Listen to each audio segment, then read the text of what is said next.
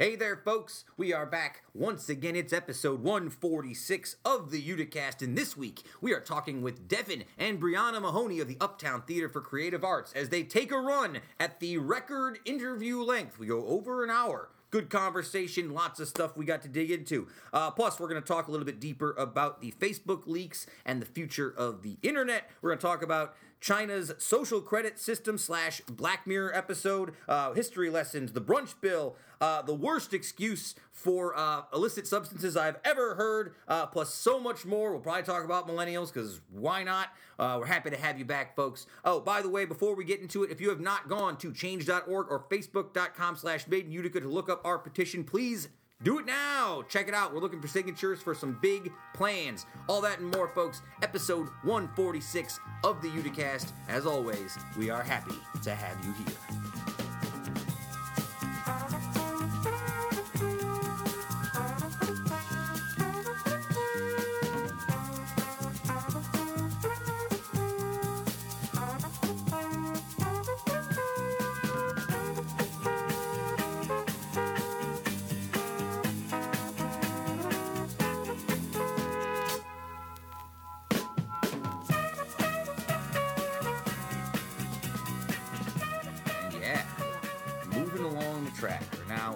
Live. Hey, everybody. Nice to see you guys. Hello. Hi. I'm in a relatively good mood today. Can tell. Can you, can you tell? I'm surprised because like two hours ago you were not in the best mood, and I thought that it was going to be a moody mood cast. Mood cast. Well, I'll get I'll get into why I okay. So I'm trying to do my best to pull it together, but I'll get into that in just a minute. Um, I want to get into what you guys are up to first because as uh, the host and producer of the Uticast, episode 146. Uh, hello, folks. It's me, Sam Familaro, joined by, as always by Heather and Kevin.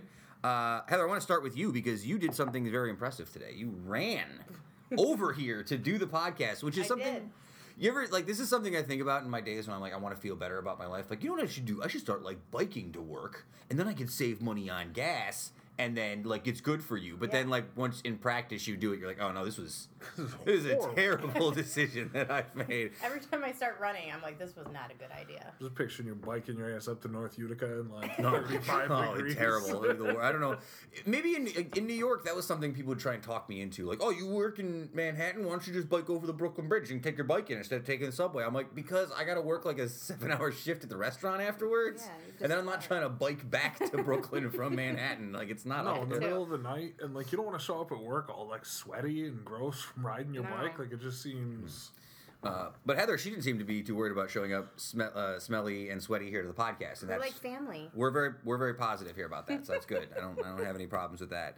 Uh, so what are you training for? You told me you were training for some. There's uh this uh, uh trail hike or I can't even talk. Um, it's a hike out in Keene Valley near Lake Placid. It's a, like there's a couple mountains out there. I'm Wait. not sure which one I'm doing yet. So you're running to train for a hike, like a trail run. A a trail, trail run. It's called trail run. It's a race. So you so you're racing up a mountain. Yeah.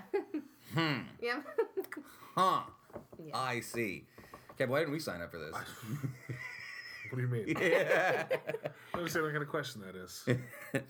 um, well, I have to say I'm very impressed Thank you. with this, uh, particularly because uh, I pulled a muscle in my back doing yoga a couple days ago, and I can barely move Where'd you do yoga? in my room. Oh, okay. Like a like a homebody. Okay. yeah, I'm not really comfortable. He doesn't do public yoga. I don't do public yoga.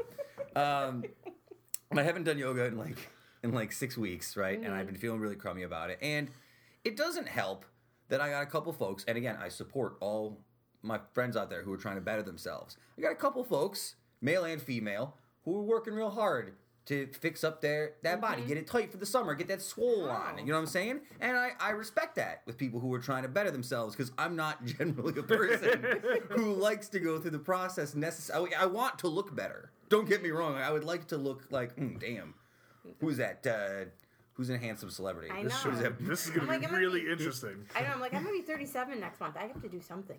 Like, I have to stay in shape. Well, I feel like I'm, and I'm not. I'm, I'm not trying to be jacked. Like I can't. I'm not trying to be like like the Incredible Hulk, right? I would just like to like not be like sucking in my gut constantly everywhere I go, 24 hours a day. That'd be pretty nice. like, uh, so I I, pop, I started doing yoga for the first time in six weeks, and I'm not feeling great about it, but I'm like, nope, you know what? Power through because you're being a baby about it. Okay. And literally two days ago, I woke up and I was like, ah, I think my back. I, I went through the stages of grief like an old person goes. Like, I'm like, well, maybe I have something deeply internally wrong with me, or then I then I gradually went to hernia. I was like, maybe I just have a hernia, and now I've just settled on the fact that I'm old and I have a pulled back muscle, and I think that everything is death. Like, I think that the only solution now is that I'm just gonna have back pain And you just quit. forever. Yeah. So I'm out on yoga again for another week. Another six weeks. Uh, I'm also really, really overtired from an a really long WrestleMania that you did not come to last night, Heather. know, which you seem really disappointed I by. am because everybody went to bed at my house and I was like eight thirty and I was just sitting there. uh, it was a good show for the most part. Kev, you sat through seven hours of wrestling for the most part yesterday. How do you feel about WrestleMania? For the most part, uh, it's too long. It's too.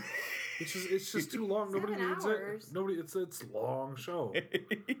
it's a long show, and that's I mean that's a little yeah that's a little overblown. I feel like it's like five, but still. It could be seven if you decided to make they oh they give you lots of content to watch if you're like a real diehard. Yeah, diehard. if you and you want- count all like all that pre-show stuff and all that out there, yeah. But even at five hours, it's too much.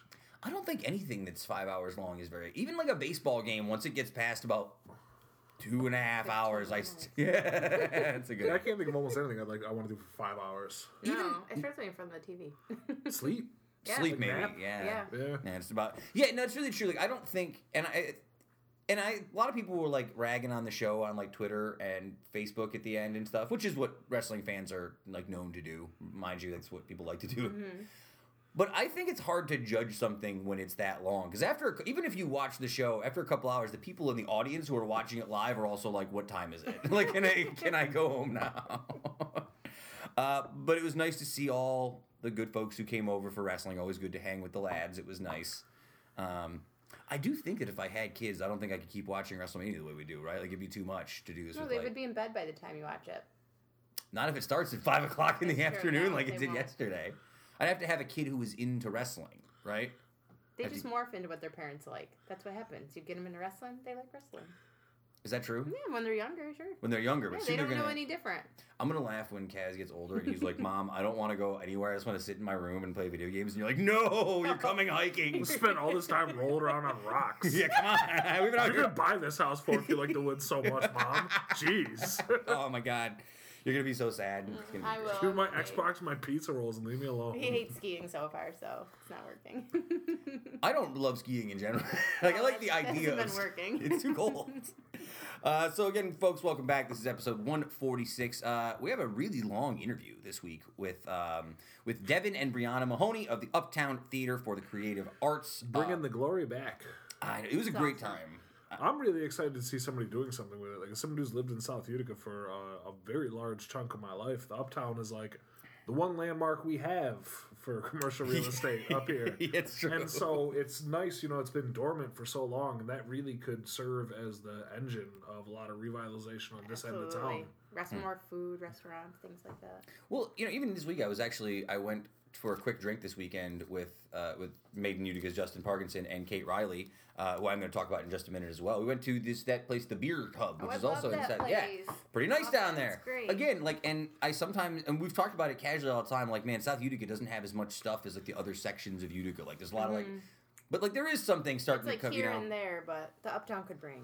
I'm noticing more people looking towards South Mm-hmm. Utica as like an untapped thing. It's something we talked about with um, next week's interview, who we've already taped, uh, Angela Johnson from the One World Flower Fest. Like Oneida Square, another area that doesn't immediately get named with revitalization, but an area that people are starting to look at more. So Well, intriguing. we've talked about it a lot. The problem with South Utica continues to be a real estate problem. Hmm. We just don't have that many commercial buildings. It's a lot of residential. You know, stuff, there's a yeah. lot of like old, you know, the large, old, beautiful houses that have been converted into, you know, office spaces or day spas or whatever like that.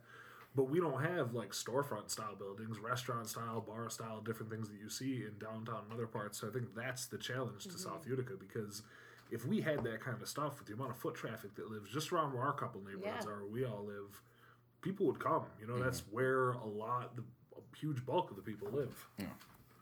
Uh, again, I, I really hope these guys were a great interview. Uh, they gave us a run for like the longest interview we've ever had for a, a couple with uh, Dave and Beth Coombs. Were right around the end. They're right around the same time. So Uh, it was great talking to them. Super cool folks. Talked about a lot of stuff. Like, um, and again, for folks growing up, especially in this area, particularly in Utica, we talked a lot about like our first memories of like going to movies. And for a lot of people like me, that first memory was the Uptown Theatre. Like, you know. Jurassic Park, Ninja Turtles movie, stuff like that. Those were all like those sound silly, but like No. when those are like the oh. first experiences I remember of movie theaters in general, and a lot of mm-hmm. those happen at the Uptown. So, a lot to talk about with these guys, and because the interview is so long, uh, we really sort of need to condense down the rest of our content this week. Cut the lessons. Gotta cut. Well, I did cut the lessons a lot. They're very short. No They're history very, today. they're very short. Um, but there are some things this week I'd like to touch upon. Uh, if you guys would indulge me while we get into some topics this week, does that sound good? Lead the way. Consider yourself indulged. Uh, so a lot going on with Facebook still this week. Uh, people have been talking a lot more about the Cambridge Analytica stuff that's been coming out. Uh, last Wednesday was when I first pulled this report. Uh, uh, Facebook had come out saying that it was not 50 million people whose data they had leaked, but actually 87 million. Sorry about that. We were wrong, guys. Ah. It's only 37 more million people than we thought it was initially. uh, that story is actually that's become incorrect Yeah. Because the story that came out after that, Yeah. they said again, they're like, well, actually, you know, we figure about two billion people. if you have a Facebook account, just kind of assume that we've sold your data. Oh, man. I. Something. I I, I knew, Everybody's been hacked. Yeah, and then I read today that they're saying that Cambridge Analytica is not the only Of course not. like other data server that they found out. There's, no, ano- they're just the one that got caught. there's another one. That, there's another named one now, and I couldn't pull up the name. It's CubeYou, something like that. There's another thing that was. There's Yeah. a lot of data companies. I'm realizing Keep today. taking those quizzes, everybody. That's what it was. That's something I guess I didn't realize taking until I started doing research. The quizzes is what gets you, Yeah, right? Those weird, like, which Harry Potter character mm-hmm. are you? Yep. Uh, the hacked one. Yep. The one that lost all their info. Which one's he? Dumbledore. Is he Yeah.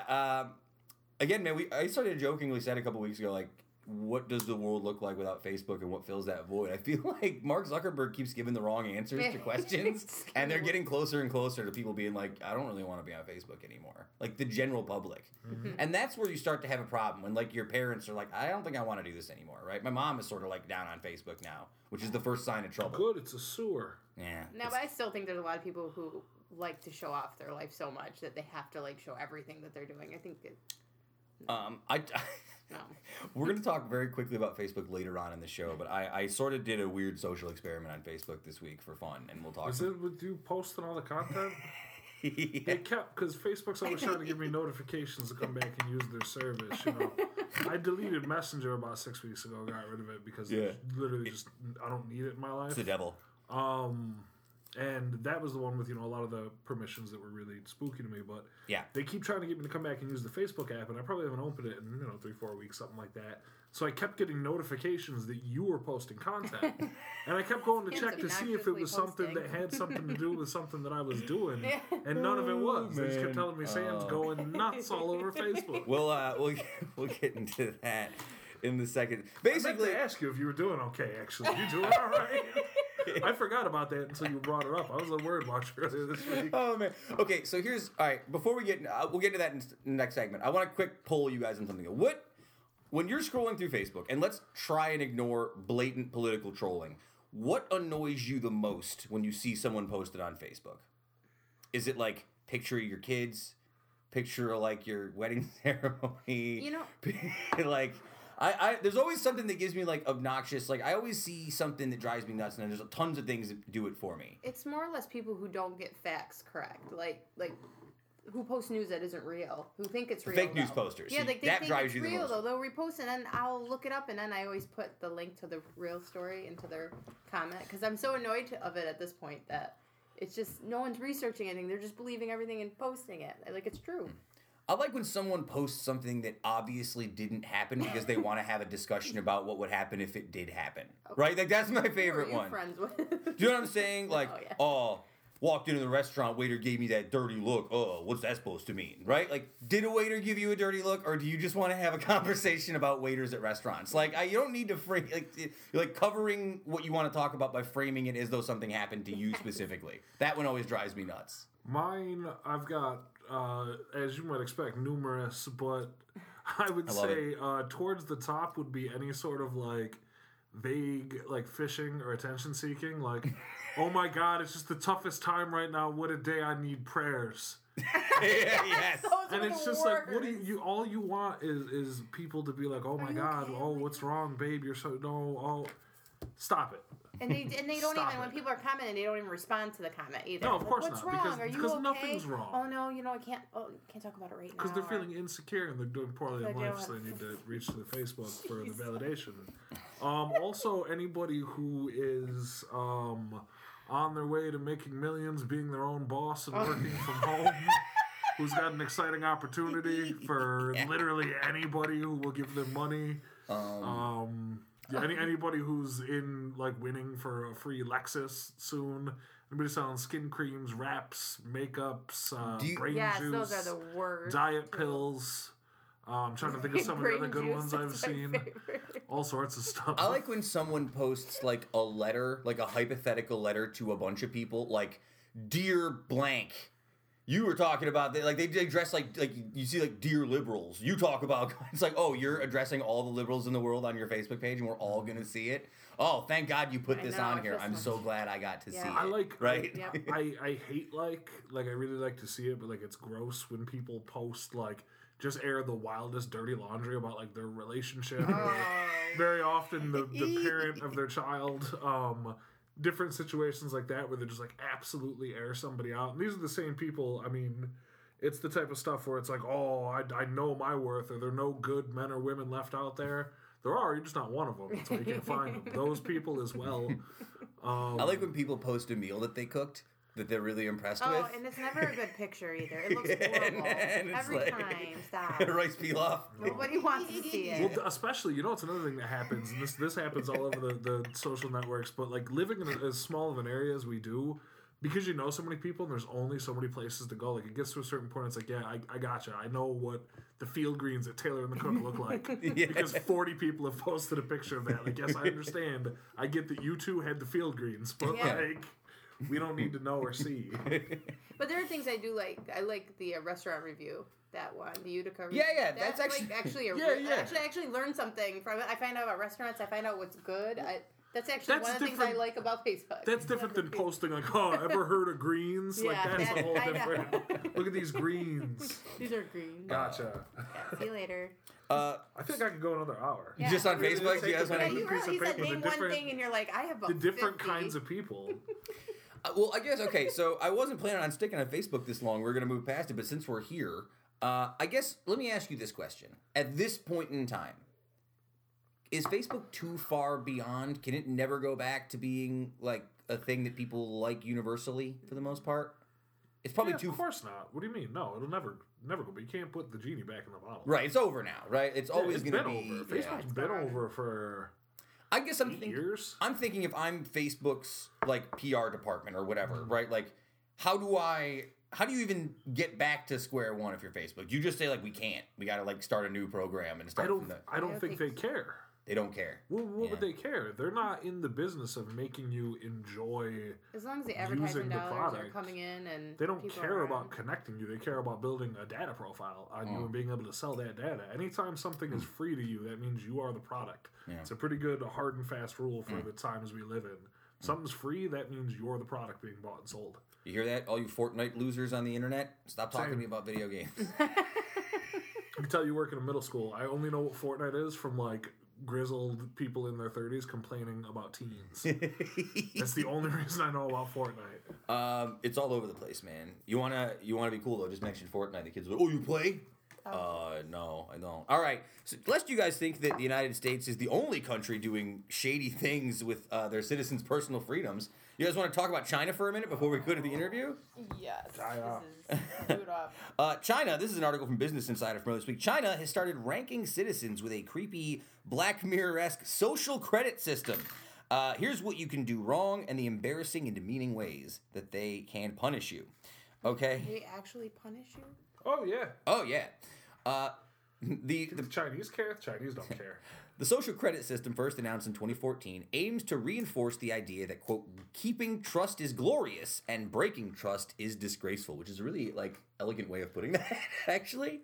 Uh, although it makes me feel concerned about what's coming next. Uh, the program is due to be fully operational by 2020, but is being piloted for millions of people already. The scheme is mandatory. That's important to note. Um, like private credit scores, a person's social score can move up or down depending on their behavior. The exact methodology is a secret, but examples of infractions include bad driving, smoking in non smoking zones, buying too many video games, and posting fake news online. I like the fake news part.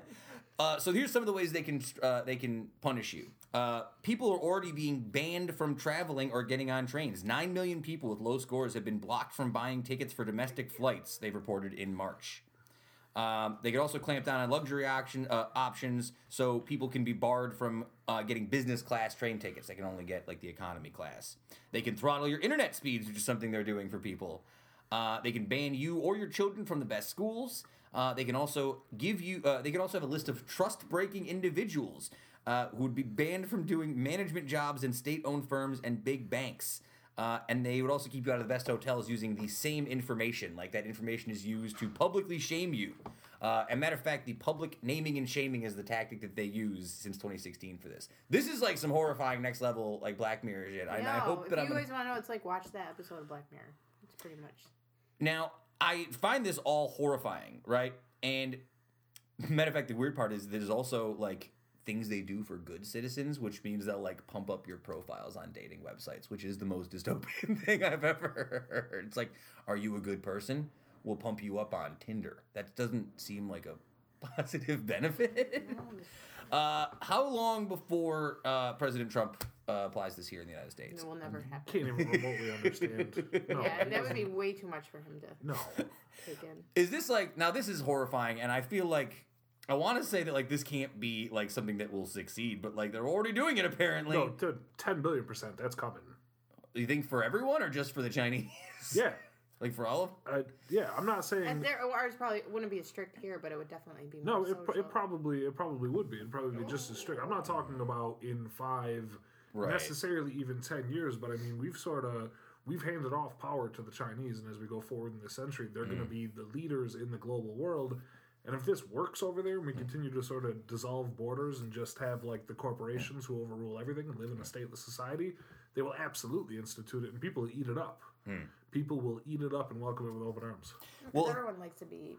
That's sort of the last thing on here. Uh, a lot of people are saying like, despite the creepiness of the system, uh, and Human Rights Watch calls it a chilling, futuristic vision of Big Brother out of control. Unquote. That's hilarious. Well, that's because if you like, you notice all the things you said about it. That's everything that they're saying is like, all these rules are. You listen to them, like, oh, I guess that makes sense. Oh, you shouldn't, you know, be an asshole. I guess, yeah, maybe you shouldn't break trust.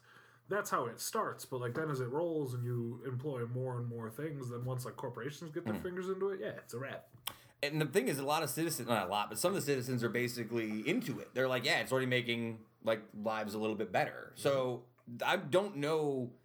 I'm sure this isn't the last we'll talk about this story. And if you want to know more about it, this is from today's Business Insider. It's a pretty good article, actually. So um, I don't know. Yeah, Black Mirror social credit system coming soon to a country near you. Keep putting the robots in your house. Do it. Yeah. Go on there, Heather. Ask Alexa about this. I will. She'll tell you. Uh, I will push our other story that I was going to talk about till the next section, and let's get into this week's interview. And again, folks, strap in. It's a long one. We're going to get into a lot of stuff with Devin and Briana Mahoney.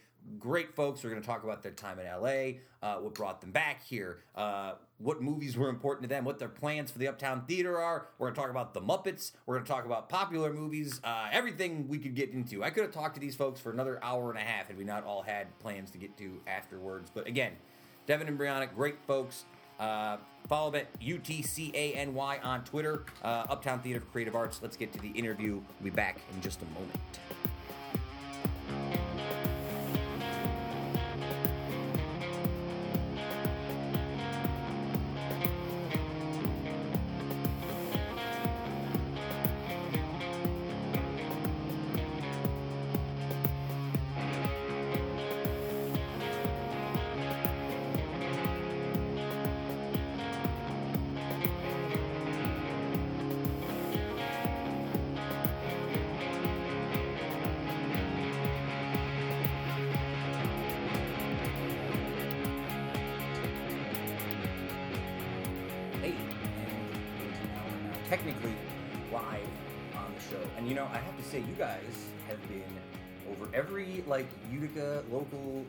Program. I was sort of afraid to ask you guys to come on because I figured by now you'd be burned out about talking about everything.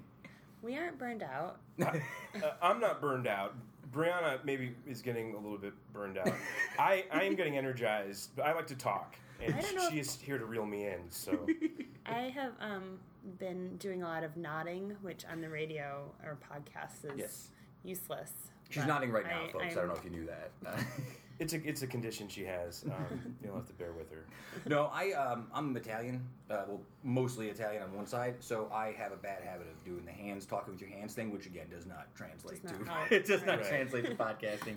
Uh, but folks, we are here today with uh, Devin and Briana Mahoney. I think I said that right. Right? Uh, Nailed you it. guys, would you call yourselves the owners, the principal owners? What's your titles? at the Uh, moment? we are. I would say we are the uh, the co-founders of the uh, nonprofit organization, which is taken will be taking ownership of the uh, Uptown Theatre. And uh, that's the Uptown Theatre for Creative Arts, or the UTCA, which I found you guys on Twitter and Facebook on, That's and all right. that kind of thing. Yes. Uh, and people can go to. There is a website. I don't know if you guys are willing to have people go there already. Yeah, absolutely. There's Yeah. there's not much up there, but they can hit up utcany.org. Uh, right now, you can get signed up uh, for our mailing list, so you can. Uh, we're going to be doing a lot of community outreach soon, and uh, Yeah. we want to start a conversation with folks. So if you want to get on our radar, uh, sign up there, and uh, we'll be reaching out soon. Wonderful. Wonderful. Yes. Well, I'm I'm very excited to get into some of the stuff uh, about what's coming up, but I want to know a little bit about you guys beforehand. Uh, so, Brian, if you don't mind, I'm going to uh, pigeonhole Devin here for just one second, and I'm gonna I'm gonna Okay. ask him some questions. I'm gonna come around to you, so prepare yourself. This is where she's going to be really good at nodding. Okay. uh, Devin, I again, I was. I always feel bad when there's someone who's doing something new in the city because my job is to reach out and talk to people and try Right. and get folks to come on and talk in the show. And I'm always concerned because you guys, again, very busy. A lot of people want to know what you're up to with this thing. You're answering a lot of questions. I was a little concerned to reach out until I went to your Facebook page and noticed that your background was from the movie They Live with that picture. And then you also have a picture of Godzilla uh, fighting the Stay Puft Marshmallow Man It's all a matter of time. I'm very, I'm very, I'm very impressed. I'm a huge Godzilla mark. I grew up watching all those movies. Fantastic. So for me, that made me feel very good and put me at ease. Uh, but Devin, it's a pleasure to meet you. Uh, and I think I know the answer to this question already. But for our listeners, where were you born? Where were you raised? Um, I was born in uh, St. Elizabeth's Hospital, uh, you know, two blocks from here. Oh yeah, uh, in a blizzard in April in 1979. an April blizzard, a An classic. April blizzard in Utica. uh, Utica Classic. yeah, it's a number three. Um, I grew up on Proctor Boulevard. I went to Our Lady of Lourdes and Ah. uh, Notre Dame.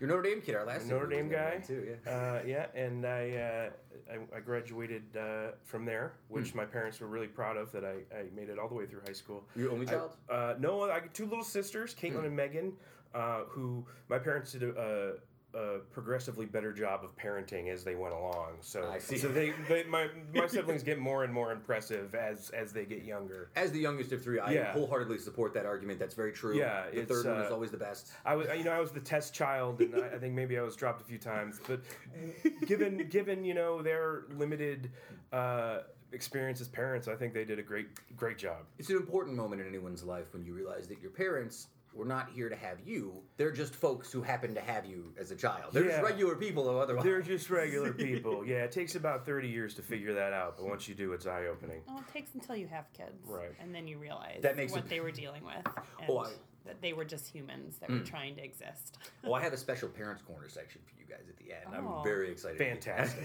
Oh. so, um, Devin, I want to ask you. Uh, so you went to school at Notre Dame, and then you went to college at Siena. I went to Siena. Yeah, Okay. I went to Siena. My uh, family is originally from the Albany area. Okay. My, my mom and dad. So I had a lot of family in there. My dad had gone to Siena, and uh, yeah, I went. I went there uh, and got my degree in business, marketing and management. Business- And uh, Did you not have any idea what to do? So you said business. right, yeah, I was like, business seems good. Like, there's always going to be business. yeah, everyone loves business. and uh, so I was like, good, I'll be a business major because they were. That's the thing. They're like, pick a major, pick a major, and I, all right, business is my major. business. And then they were like, pick another. And then you had to pick another one. Yeah. And so then it was marketing and man- I'm like, what's the easy one? And they were like, marketing and management. Like that, marketing sounded more fun than like you know finance or uh, whatever the other ones were. I think marketing, and we'll probably get into a little this more with you, uh, Briana, but I think marketing, the idea of what marketing was, changed a lot over the last like 25 years. Like, if you- Absolutely, if you yeah. went It was a very different thing Yeah. back then. It was like I will go to a boardroom and create a storyboard Yeah. for the Skittles Corporation. like, and I had no idea what any of that was. Like, I knew I wanted to um, work creatively somehow, and I guess I guess that was the first inkling of that. Sure. But but really, what what forced me to get into all this was I, I graduated uh, from Siena in two thousand and one, uh, and uh, I like took the summer off. I was like spending my graduation money. My friends are getting jobs out of college, and I'm like, I'll do it in the fall when the summer's over. My parents' couch is awesome. And then September 11th happened, and everyone panicked and was like, "Business is canceled. Yeah, and, no more business." The world is over. No more business." Everyone's fired. Uh, everybody go home. And there's like this panic, and like we kind of never really recovered from that. You know, it only kind of got worse. You know, the, the economy fell apart after that, and you know, uh, our, the, the very specific thing happened to our generation, I think. But um, uh, so yeah, so I in in uh, in light of that, I uh, and with uh, few options for myself, I you know I worked a couple jobs around here that I uh, had little success at, Oh, I've done that road. and then uh, just kind of got to a point where because you know because I was you know had no options, really forced myself to think about what I wanted to do. Sure.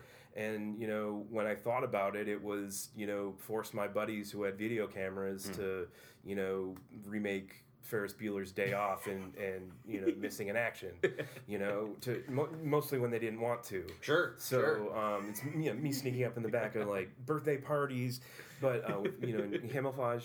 But uh, so I, I applied almost on a whim to Syracuse, Yeah. to the Newhouse School, and um, One of the best. it, the best, Yeah. man, the best uh, communication schools.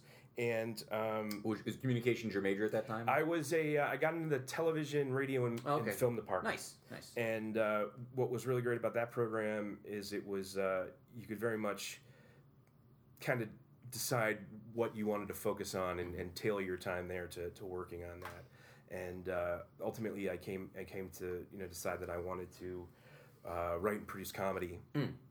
What was your drive? What was the? Was there a moment where you were like, "Yeah, comedy. This seems like." Yeah, you know, well, it, it's always been, you know, I've always been a comedy kind of nerd, you know, and I grew up watching Meatballs and, and just, you know, stuff I shouldn't have been watching at that age. Caddyshack. Caddyshack, yeah, and and uh, I um, and for me, and this comes back to the the Uptown. You know, there wasn't uh, a connection to that really. You know, you would wait around for Saturday night for SNL to come on once a week when it was on, and like that was your kind of live entertainment for the week or your new thing. There was no enter, there was no internet. You know, there was it was just kind of that was it. You know, um, if you had seen all the movies that were at uh, Video Tirol, you know. I did Um, see all the box Yeah, art. I, I did, man. I saw them all. But that was also a great thing. It made you watch all those movies that I wouldn't have seen otherwise. Hmm. But um, so yeah, so I went back to school and I, I kind of realized, oh, there are people who uh, write these things Yeah. that that uh, are these things that I kind of am drawn to so much. And if anyone's going to do that, it might as well be me. Um, why not anyway? So kind of uh, out of Syracuse, uh, which is where I met Briana. We ironically in the um, film business class. I don't know if it's ironic. We, we both wound up working in the film business, I guess. Yeah. Kind of. Anyway, um, uh, co- co- coincidentally, I, I guess. fatefully, Did you guys immediately get along? Or? Incidentally. no. We like we. she kind of didn't like me, and like I, I thought she was cute, but was uh, not uh, brave enough to He ask her wasn't, out. he wasn't especially I didn't go to class friendly. a lot either. I wasn't especially friendly. He wasn't especially friendly. He's like softened in his old age. Yeah, yeah. I'm getting much softer as I, I gotta get say, older. uh, I'm, I'm like 32, going on 33.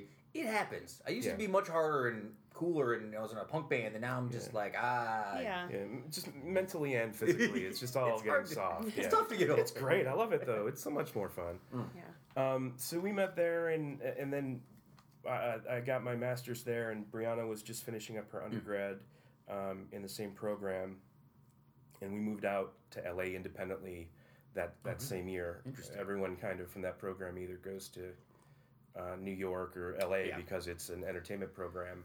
Um, so yeah, I, I really didn't have a plan on going there, but kind of got swept up in this wave of people graduating and everyone moving on. Now, I have an interesting. I, this is something that was brought up to me over the years. I spent a lot of time in New York when I was down there, uh, hanging out with uh, a lot of stand-up comedians. I was very, I was a quote unquote, as I'm doing the air quotes, novelist at the time. I was working on a, a novel that I was writing that I never finished, and um, I was really, I was doing research about stand-up comedy. And I had a friend who I was working with who's into stand-up comedy, and one of the things we talked about is sort of this people assume that comedy is easy, but in reality, it almost strikes me as comedy is harder to write than drama. And you always Oh, go absolutely. back and you look at these comedic actors like um, Will Forte in the movie Nebraska. You're like, wow, he's a really good dramatic actor. And I think to myself, sometimes like, yeah, it's it's harder to be a comedic actor than it is a dramatic actor. Sometimes landing comedy is not easy, and doing the Made in Utica stuff that we do, where we do these parody Jurassic Park and Back to the Future and ET videos.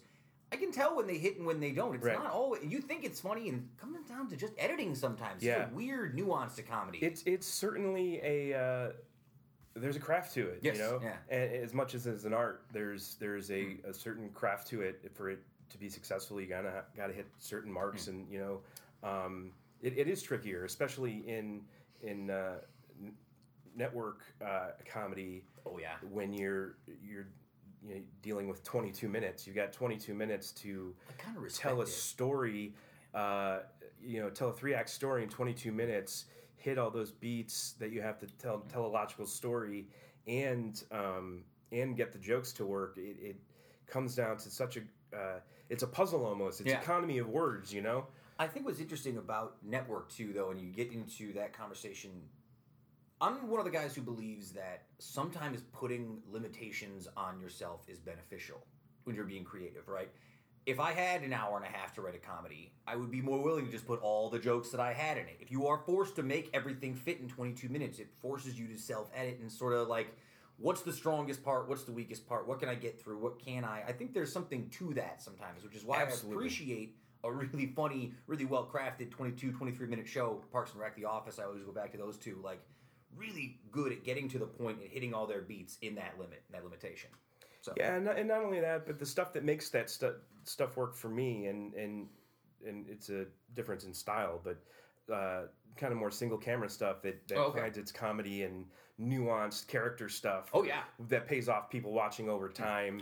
Well- eh, versus you know kind of a laugh track show where it's a set up punchline kind of thing. Well, the laugh track show is interesting because we, I think, I think a lot of modern audiences don't appreciate being told when and when not to laugh at something. That's one of the biggest problems I have when I go back. I'm a sucker for TV that's from before my era. Sure. I really loved MASH growing up. I used to love watching MASH. And if you go back and watch the first couple seasons of MASH, it has a laugh track. I'm like, this is not a comedy. Mm-hmm. Yeah. I don't know why this laugh track is here. Yeah. It was really out of place. And I, I don't remember what season they got rid of it, but it's it was the first time I was like, this seems this is weird to be told when I should and should not be reacting to something. Yeah, it's it's very. Uh, It's It- weird because it takes up time too, because they have to pause for Yeah. the laugh. Yes, you gotta you gotta write it into the So script. you just like waste even more time waiting for the next thing. So if you didn't think it was funny, you're just waiting. uh, Devin, I want to get to Briana here, but one more question Please I have do, for you before we close uh, up here. You grew up in South Utica. We talked. We're gonna talk a lot about the Uptown. I want to get into this. What was your first memory of the Uptown? I, I I remember flashes, man. Like I remember standing outside of that building with it lit up and the ropes outside. You know, I, I remember waiting outside. Uh, I remember uh, the ticket booth that was outside. Yeah. You know, and I remember uh, um, so many memories. Like I like I saw my first Star Wars movie there. You know, like I remember Star Wars people. yeah, like I saw, I was, I was, uh, yeah, but like you know, I was uh, uh, Return of the Jedi was Yeah. out when I was like five, you know, and I saw it there with my little sister, and like um, over the years, uh, saw so many different things um, from uh, you know, like yeah, like Superman, like three to to like. Uh, like Kiss of Death Yes! in, in 1995, the uh, the um, Nicolas Cage, David Caruso thriller, maybe the greatest movie of all time, maybe not, but I don't know, each his own. I'll say this: I was at the perfect age. I'm a, I have a, I have two Tyrannosaurus heads on the table. I have lots of dinosaur crap. I have a Triceratops tattoo. I saw Jurassic Park at the Uptown Theater potentially 35 times. Like my poor mom and dad, who must have been dragged to see that by me so many times. But that's always, I think Jurassic Park will always be the defining Uptown Theater movie for me. Yeah. Like this was like the perfect moment for my life at that time in that place, and that's always what I will associate with the Uptown Theater. That that's so awesome, and the awesome part of this is is hearing everyone's moment like that, Yeah, and Park. hearing that everyone has that moment. Yeah. You know, um, I uh, I just it's so energizing to hear you know all these people kind of with those memories, and it's such an iconic Mm. building, you know, and that's you know what drew us to it. It's it's sitting there. It's it's this obvious anchor of of this uh, little you know business district here, just kind of begging. Yeah, for some love. I mean, South Utica. Uh, that's a whole deeper conversation that Sure. we could get into about Sure. what South Utica needs and doesn't need at this point in Right. time. But uh, I, Briana, I want to get to you, so I'm gonna, I'm gonna put you on hold for just one second. Yeah, I'm always happy to shut up. Briana, um, I did a little bit of research. I do my, my due diligence before you guys come in here, but um, I don't think we were actually friends on Facebook. So my limit, my journalism was limited for when I went to Oh, research no. you. So, Yeah, there's Uh, not a lot about me in this. so at this point in time, I know you're initially from Liverpool, New York. yes. Okay.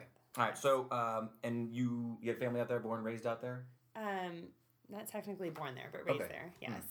So is that what you associate as like your hometown growing up? Um, yeah, for sure. And where'd you, did you go to high school in Syracuse then? or Yeah, so I went to Liverpool High School. Liverpool High School. And then went to uh, Newhouse. Okay. Applied. Went there. Um, What was your time in Syracuse? Like, I'm always we don't talk to a lot of folks who come in from Syracuse. I've had some people from Camillus. I've had some people from like West Genesee. Did you Yeah. enjoy growing up in, in Syracuse? Yes, Mm. I think I did. um, Well, because I bring it up because one of the things that always stressed me out when I go to Syracuse is it doesn't seem to have. And Syracuse is very weird. Like I grew up going into Camillus, Yeah. which is not technically Syracuse, I guess. Like Right. I don't think Liverpool is technically no, Syracuse. it's not. either. It's its own thing. I, but yeah.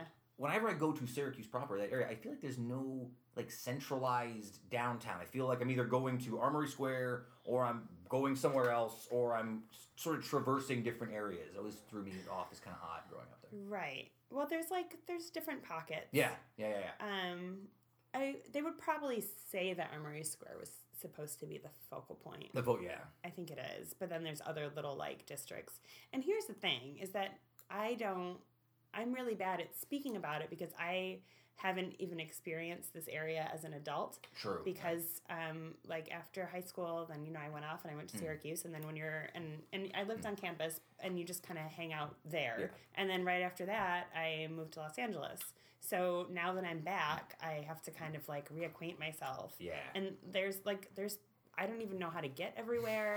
like people will reference like towns that I should know very well and I don't. Like I have to sort of relearn this with a new perspective. Do you remember anything about like what your experience was like? Were you like a were you an actor? Were you a jock? Were you a nerd? What was your high Um, school experience like in Syracuse? I I don't know. I was in I was in marching band in the Oh, color guard. What'd you play? I was in color guard. Oh, color guard. Okay, sure. Um That's what you you have like the fake. it's like and flags Yeah, and yeah, dancing Yeah, and yeah. Um, so I did that. That was probably like Hmm. my one Mm-hmm. activity.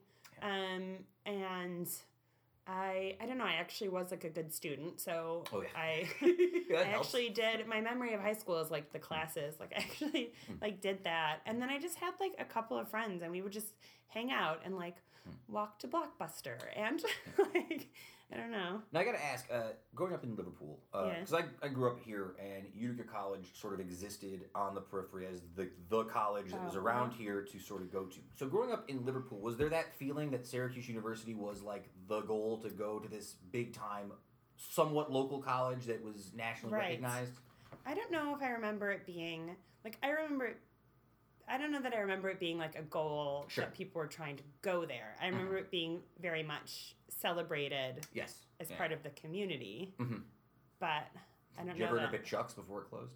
Um, yes, it opened. Well, it um, it opened my senior year. There was Yeah, like because it was something else. It was Charlie's or something. Something else before. it was that, something yeah. else, and then it closed, and it, I think it was closed most of the time, and it reopened like my senior year. when I they, there was a place next door to it that moved, but it used to be called Funk 'n Waffles, and then it moved to someplace else in Syracuse. Oh And yeah, I think it's closer to Armory it Square is now. It's in yeah. Armor, but it used to be It was in the basement down there, and they would put on all these like local bands. And back in Uh-huh. the day when I was playing in bands, that was like Oh, that's awesome. that was a dope show to That play. sounds like, familiar, Oh, we're yeah. playing Funk 'n Waffles tonight. I'm gonna get a falafel waffle and watch metal music. yeah, Nice, it's gonna be great.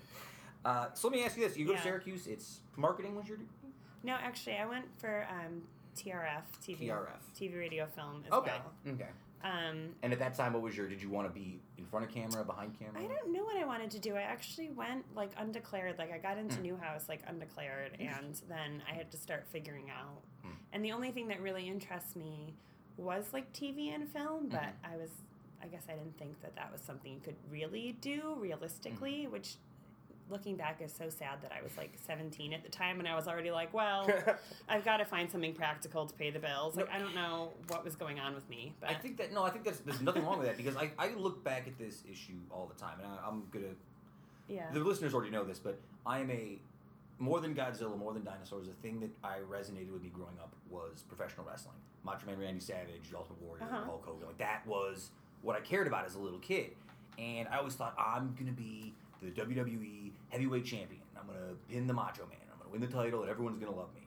And then as I got older and realized that I am five foot eight and like 170 pounds, and I hate working out, and I'm not particularly athletic, I was like, I'm not going to be the wrestling champion. So at some point in time, I was like, well, it's not, it's not going to happen. Had I known better, had I had the brain that I had now, I could have thought to myself, well, I'm not going to be a professional wrestler, but I could be uh, camera director. I could be a set designer. I mean, there's a million things I could do in the industry that would Yeah. bring me closer to the things I liked. And that's working in education now. That's one of the things I try and tell a lot of my students because I'm sure you guys could guess what most students want to do for a living these days. It's uh, like YouTube celebrity or Fortnite champion. Those are pretty much the only two things that kids want to do anymore. Um, and I, and I That's that's sad, isn't it? Because then somewhere there's a surgeon who who is like, I, I really wanted to be on. I had my own YouTube channel. Now I got to replace this kidney. yeah, yeah, right. But I always tell you, it's like if you really love something and you don't think like a lot of oh, NBA, NBA basketball players too is very popular. I'm like, look, Mhm. it's like 0.6 percent of the population, right? Right. into like a professional athlete. Right. But if you love basketball, you know, go learn about sports medicine. Go learn about something that can keep you around the things you like. And that's one of the things that scares me. when People are like you shouldn't be an act. Don't be an act. Don't be in TV. Yeah. That's a crazy. No, there's a million jobs you can have that can keep you around the things you like. Yeah. Yeah, and I think that um, I and the funny thing is nobody but me was saying like this is unrealistic. So then Right. so um, so then I just decided well that's just what I'll do as a major and I'll like figure something out. So um, so yeah, that's what I studied and so then I moved out to LA like right after graduating um, and I still wasn't totally sure what I was going to do. Um, I just knew that I needed to be there and do something in entertainment and and I have. I mean, I've only worked. So I worked at ABC, and then um, I worked for Harpo Films. Oh, She really? worked for Oprah. Oprah. Yeah. Yeah. She got to hug Oprah. I did. Do you still feel it sometimes to give you chills? You get like Oprah flashbacks. She does have a presence. Like people, it's not. It's true. Like there is something. Oh yeah. She has an aura. But then she left you, like right after she hugged you. What do you mean? They left you alone for like two weeks. Oh well, they all went on a trip. They had ju- she like just gotten hired. No, we're not. All right, interesting. we We're won't not- tell that story. We're not getting into. We'll this. tell it off the record. Well, you know what's funny? I lived in New York for a long time, and I worked in Times Square, right? And knowing what I knew about a lot of people I worked with were creative types, actors, writers, musicians, and one of the things he always told me is if, particularly for comedy specifically, but for a lot of his folks, there were like three options.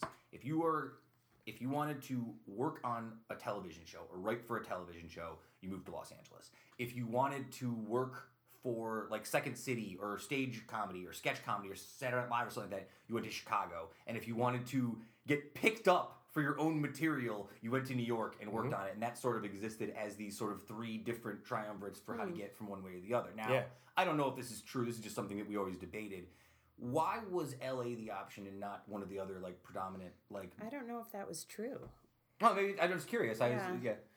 L.A. I mean, by and large, television production is in Los Angeles. Yeah. So Yeah. if you if you Most of the opportunity is there, and it's also um, more affordable. Really? You can more well. Obviously, New York was always really crazy, but I, I never understood. production is the- more affordable. Yeah. Uh, uh, Oh, production, li- you no, but okay. living is more affordable. Do you get more bang for your buck? That's sort of what I always heard about LA. I think you- it is. Yeah. I think for as It's I gotten think for one of the bigger cities, it's one of It's the more affordable ones to live in, but Yeah. it's not great. No, um, I mean it's, it's still expensive, but I think between between the two, but it was um, it's New York with the uh, a lot of the live television. You know, Letterman uh, was live there until recent. Well, before recent, you know, the Tonight Show is there, so a lot of the stand-ups who were trying to break in were trying to get in on, uh, you know, Johnny Carson. Yeah, and yeah. and uh, that, and then Chicago became uh, the uh, center of uh, improv Yeah. because be, I mean that's where it was Which is born. super impressive to me. Of all the things, I was an actor growing up, and improv scares the hell out of me. Like the idea, just be like, okay, I'm gonna, someone give me something to riff on, Yeah. right? Like, uh, Yeah, and that's what we're gonna do. That's gonna be our focus. Yeah. that's my focus. Really you know, interesting. Um, in terms of what we're bringing to the table. Uh, If you're scared to do it now, I feel like you have to. Yeah, now we're gonna a make you no, class. it's do it. fine. now we're gonna make you do it. Once and- we're done, I'll show you you some of the do it, yeah. horrifying stuff I've had done Yeah. over the years that made me. But, force but I mean, that's why improv. Um, you know, I, I don't know how much people know about improv. I, I didn't know a ton before I moved to LA. You know, you hear about it, and the Second City is a place where, um, you know, one of the original schools for uh, sketch comedy and and improv, which is essentially making it up as you go along. Yeah. Uh, in a way that is kind of you know building the house, you know, they say building the plane mid-flight, you know. Um, so it's and it's a uh, it's a very interesting thing because it only exists in the moment and for the people that are there watching it, and there is a high degree of failure, and because of that, uh, you know, people are more on your side to kind of want to make it work, and sometimes it's spectacularly bad, but when it's good, it's it's amazing, and um, and I think just teaching it as a uh, you know I don't consider myself an actor, but I do consider myself an improviser. Sure. And I don't consider myself a comedian necessarily, but um, improv is something that I, I found just going to watch people do it and and seeing these people make things out of nothing before my eyes that, that I couldn't believe they hadn't made up before. Um, and then learning that uh, if you want to, you can learn how to do. Anybody can learn how to do that, and you don't have to be funny to be funny in improv. In fact, No, it's usually, usually it's better. It's better if Yeah. you if you're not funny Yeah. because it's the people that are trying to be funny that uh, wind up ruining everything. we call that the Sam Kinison. Just if Yeah. it's not funny, I'll just say it loud. Yeah, I'll just say it loud and funnier. Yeah. bulldoze everything down. Yeah. But um, improv is um, it's it's an exercise in just kind of communication and, and listening. Um, and if you can listen and um, and be a part of a team, you can come up with a, a really cool product. Um, so I, you know, one of the things I want to do is teach improv classes, which which are not just for you know people who think they're funny or their friends think they're funny or have an interest in um, in comedy or theater per se. You know, um, it's uh, it's a fun hobby. It's a good way just Oh, to yeah. get out and have fun, get out of your head, just to you know play as an adult, to play make believe, and to um, you know find yourself in situations you, you wouldn't have expected to be in when you woke up.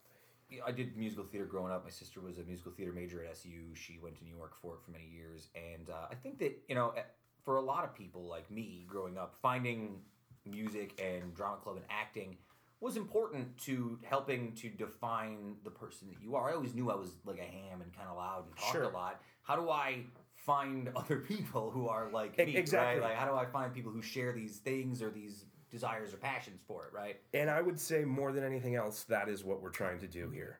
Um, when I moved to LA, I uh, I started working as a production assistant on Scrubs, getting Zach Braff's coffee and walking his dog. That sounds horrible. I, only because I saw Garden fun. State. That's all I'm saying. In that moment, it was still we could still discuss how how. you know, he's got a new film it is. show on. I do know many And of my about friends. podcasting. Yeah, and we should. So- uh, uh, uh, many of my friends are working on that show. So hello to the guys at, at Alex, Alex Inc. and Zach. But uh, uh, yeah, so I, I mean, I started out getting coffee, and I was lucky enough that that show when I got on it. Uh, was still on for another five seasons, Hmm. and I made a good enough impression on people that I got promoted a couple Hmm. times. And by the time I was done there, I was writing their webisodes Hmm. and uh, I wrote an episode for broadcast. I was in an episode, Nice. and uh, and then uh, from there went to you know work on a lot of other uh, less successful Less sitcoms. Well, you were Successful, doing yeah. you were, the the OD article talks about you doing Duck Dynasty as well. I which wrote- I wrote seems like quite a trip. Duck Giant, it was an, it was an incredible experience, man. But I uh, yeah, so I've seen a little bit of everything. My most recent experience, I was a, uh, a story consultant for the Jim Henson Company Yes. uh, on an upcoming uh, Netflix show they have, which was an incredible, you know, dream come true. uh, to you know get to work on the the Muppet lot, Oh, which was. Charlie Chaplin's lot before that, Yeah. and it's, it's at least fair to say they've been struggling with how to bring them back in the last few years. Which is a shame because a lot of what I look at like uh, like the Muppet Show, and it's a really the concept is interesting. It's like a television show about people putting on a television show. It's Yeah, very like, it's subversive in a weird It's way. it's very yeah, Yeah. like fo- you know very meta and fourth Yeah. wall. Behind before that was kind of a thing And with now it's puppets and overbearing the meta, amount of meta. yeah yeah and and and now it's crazy because that's almost what we're we're doing is we're going for our own live action muppet show you know where we bring the theater mm-hmm. back and and get the gang together to put on a show i feel like So it sounds like you guys were working pretty consistently out in Los Angeles. Why now was the time to come back? You spent 15 years out there. Did you just decide it was time? Was it because you had kids? Did you just get tired of the lifestyle? Yeah, or? it's like a combination of everything. Like, um, you know, everything was good, but having kids changes things, Yeah. and it was hard to not be around our families, Sure. and also just the logistics of traveling back here with them to visit. It was just getting a little bit like tiring, and being there. Um, you know, there. Like there's a lot of fun stuff to do, but we weren't really able to take advantage of it. Like mm-hmm. so, mm-hmm. it just felt like we were surrounded, you know, by this big city, but we kind of were living a more, you know, simple life. We weren't really doing all of these, mm. you know. Yeah, I like mean- we there's all this like nightlife and all of these like expensive restaurants and like mm. none of it is what we were doing, and we mm. just kind of wanted to be like home and, um. I yeah i mean we had our fun early on you know we i think we both got to a certain extent um for for me anyway i, I i've been able to work in tv writers rooms for you know over a decade now. Yeah. and it's like uh and I, I was happy doing it. And uh um, we weren't necessarily planning on coming back, but you know we talked we had talked theoretically about it, and but you know the big stick and we and especially given what's been going on here recently, which being someone who left and is watching from afar, um, I wanted in on what you know this this rebirth that I see going on here, and um, uh, and I was like, and so we had you know talked about oh if if we move back, how do we do that? It would be so nice to have the boys grow up here now would be the time to do it, but what would we do if we moved back to Utica? That's an interesting mentality because I remember coming back here in 2015 and I was already aware that Made in Utica existed and that my buddies were working for it. And I was coming back and I was like, I really hope that when I get back to Utica, there's something for me to do. Right. Because I feel like people were jumping on all these opportunities here and there, and I'm going to get there and everything's going to be gone. Right. And I'm happy to do the podcast and all that, but I still look around and I'm like, man, there's a lot of people getting in why the getting is good right now. It seems like people, and again, I, I think that growing up around here, right, I felt like as I grew up, I had to get out of here. There's no opportunity for me here. There's nothing here. I got to go Yeah, someplace bigger. It I got to never go someplace occurred else. to me to stay. Like it was always in my mind. Like Yeah. as soon as I would go, could go, I would go, and so I did. And then I think, And I think that you is- appreciate things later Mm. that you didn't recognize when you were younger. And one of the things I always said, and I say this many times in the show, so I won't go too deep into it. I was mad about women, uh, dating, like my status in life, my jobs, like Sure. college, like my band had broken up, my friend had passed away. Like I was like, I, I got a lot of crap that's Yeah. sitting for me in Utica, and if I leave, I can get away from all of this. Right. And the problem is, I went to New York, and I was like, God, I'm still miserable and depressed, and all this stuff is still here. Maybe it wasn't Utica. Maybe I'm just looking at things poorly, and this is my own fault. And once I understood that these problems were not going to just stay where I left them, Yeah. It, New York City sort of seemed just like a more expensive waste of my time. And I love, I, I'm not even shitting on New York. I love New York City. I love Yeah. my time there. I like going back. But I, I don't feel like I'm missing anything that I once did here, right? I, I don't feel like I'm out of the loop here the way I once did 10 years ago. You know? Right. I, I, I feel like that kind of almost perfectly explains how, how I feel about it. Um, uh, I when I left here, it was I I even would have loved to have stayed. You know, out of college, I came back. I tried to work a couple jobs Yeah. that were you know whatever, and there wasn't much going on. There wasn't much in terms of work or nightlife or even people around. Um, it, it just it just seemed kind of dead, you know. And it seemed like you're right, a place to get out of. But people, it was last one out of you could turn off the lights. Oh, yeah. and that's bad messaging. First of all, um, Yes. but but I mean it's also deserved too because like I remember growing up here in the '80s and it was yeah I was a kid and, and maybe it was idyllic and it was the Reagan '80s, but it was um, you know the rise of all that consumerism and the the we, America was hitting its stride for ten years and everything was was up and up and malls and everything was good and then you know GE left and the base closed and and there really was nothing here. Assemblyman Brindisi was on here a few weeks back. Yeah. and, uh, Joe Marino, uh, Councilman Marino was on here. Uh, Mike uh, Mike Galime, who's the Common Council head, was on here, and we talk Yeah. about this all the time, especially with local politics. Utica has a history of like handshake deals and glad hand politics that goes back to the 60s and 70s when this was like a very Right. like very popular mafia hangout, right? Like this was the way business was done Sure. here. And a lot of people in Utica, particularly an older generation, still have that same old Utica politics Mm-hmm. mentality. And that doesn't go away. So when things happen like, oh, the nano's not really coming anymore, we're not sure if nano's Yeah. coming, there's this downtown hospital debate, it's very quick for a lot of the older generation to be like, see, typical old school Utica politics, we're falling right back into it. And that's why I'm very concerned, well, not concerned, I'm very pleased to see all of these like young, uh, excited people who want to bring new things here because it doesn't feel that way anymore. Yeah. There's certain, you know, there's certainly still things that ring true in that in that way, but on the other side of that, there's this, there feels like this palpable motion in the positive direction. I think there is. I think we were really inspired by that and wanted Yeah, to be a part of the, that momentum. So uh, I got to ask you guys, and only because I, I don't talk to many folks who spend a lot of time in LA. A lot of my Mhm. New York City friends went to LA just to hang out and came back. And one of the things they gave, they always said to me is Yeah. that if you grow up on the East Coast, you tend to be a little bit more cynical than everybody else on the Oh. West Coast. Is that reality or is that false? I think so. I think it's true. Yeah. I don't know. I mean, the people that I knew that actually grew up on the West Coast Yeah. are actually pretty like down to earth and mm. normal. Like Yeah. that it seems like the sort of like flaky, like flighty LA Yeah. people, they came in from somewhere else.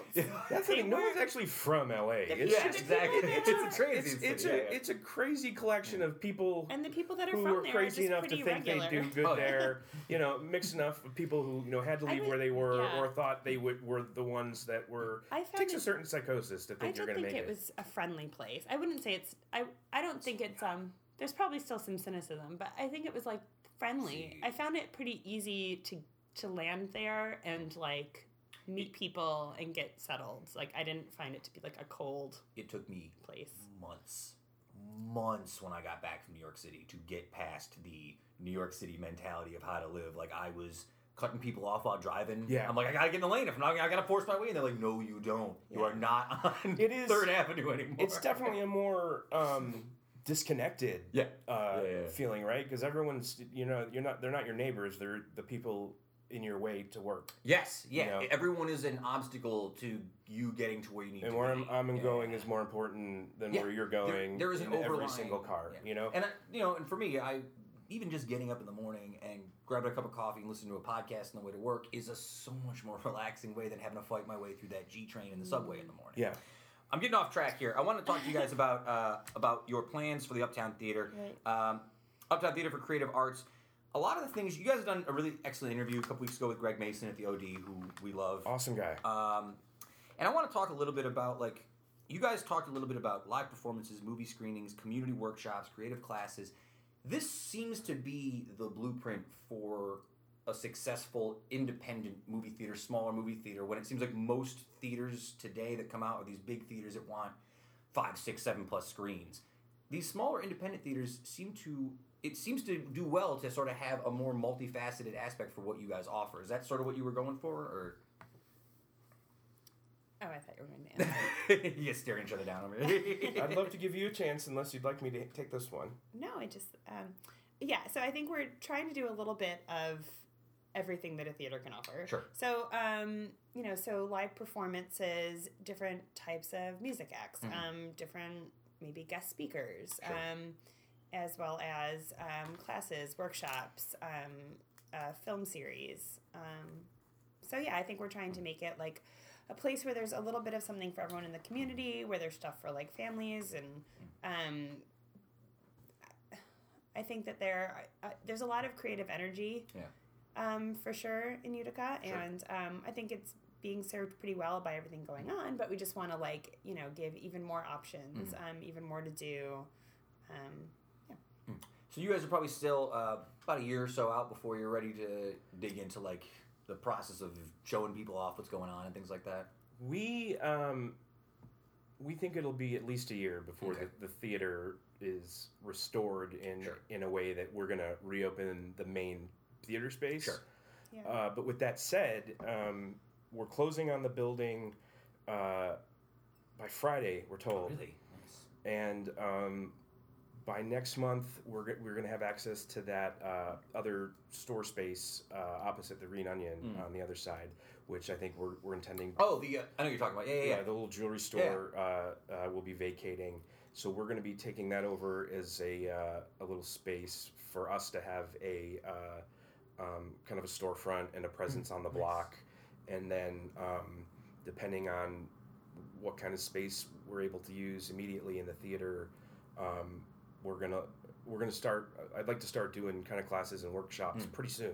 Yeah. You know, there's a lot of space on that block. It, it, um, so, I mean, I want people to think of UTCA not just as the uh, the, the theater building itself, but in terms of a, uh, a community that we're, we're Mhm. hoping to set up where um, you know you'd be able to come in and and uh, and I want people to you know who are excited about things to offer their own workshops too. You know, so I want to I want to talk. You know, uh, we want to talk to everyone about what their ideas for that place are, what they think will work, and we want to make as much of it happen as, as possible. Mm. You know, yeah, we just really in advance. Yeah. And really get a presence and a conversation. so started. we're yeah we want to just uh, be talking with everyone to, to make sure this is uh, we're, we don't want to come in here and and uh, knock things over and, Sure. and decide how things are going to be done. I just want to. Co- I want to go back to one quote I think is really interesting that you guys had out of this article, uh, and it was from you, Devin. But I think you guys can both sort of. Uh, you talk about. I think the biggest asset we bring is our national and social capital we built over the last 15 years, making connections, working in the industry, and bringing people on board with specific talents to help us out. Yeah. So I guess my question is, uh, having all these connections, what do you see as the benefit upstate for having these sort of connections? Just knowing the right people, knowing the way things work, or bringing people in from more outside aspects. I- I think um, I think uh, I, I what, I'll say is I hope to lean on uh, my friends and the people I've worked with Sure. in the past uh, to bring in some interesting kind of entertainment that p- other places aren't going to offer. Yeah. Whether that be uh, people who created certain series to come in and, and screen them and do a Q&A and hang out for the weekend, or have different uh, comedy troops come in and do shows or residencies. Um, there, I got a bunch of. I, I know I have a handful of friends who Wow. are national touring stand-ups right now, yeah. who uh, I'm hoping to bring in, and uh, uh, yeah. In addition to that, we, uh, uh, you know, I've I've I just come most recently from the second city in Hmm. uh, Los Angeles, so I'm, I'm still pretty tied into the the improv world, and all my friends are all still living and working in Los Yeah. Angeles, doing their thing, going on to successful careers. Yeah. So as as they become successful, I tend to ins- uh, exploit them as well. Smart. It's a good way Yeah. to do. it. no, but but uh, but it's it's encouraging because there are people, you know, there are um, you know comedy shows that I, I had hoped to uh, invite here who, when they heard about this, reached out and offered Yeah. to come. You know, and there are people who uh, and it's bringing people out of the woodwork. You know, there's uh, there's a guy named Dave Sinker who went to Notre Dame Mm. who. Uh, Joined the National uh, Second City Touring Company in the '80s, Yeah. and you know when he left, Stephen Steve Colbert took his Yeah. place, and he runs the Comedy Shrine in Chicago, and Hmm. he offered to come out and teach uh, teach uh, you know guest improv classes, and Utica's a weird place about its connection to like the entertainment industry because I always say this: Utica is kind of a famous town for being not famous. Like Yeah. we're the butt of a lot of jokes on like The Simpsons and Yeah. Parks and Rec and all these shows. But Utica, it's funny how often I bring up Utica to people and they like know what I'm talking about. well, I'll tell you what, man, I think I think the reason it's a butt of the joke on The Simpsons is because one of the guys is from Whitesboro, Right, you know? exactly. and uh, and I know you know one of the uh, I just found out a couple weeks ago that.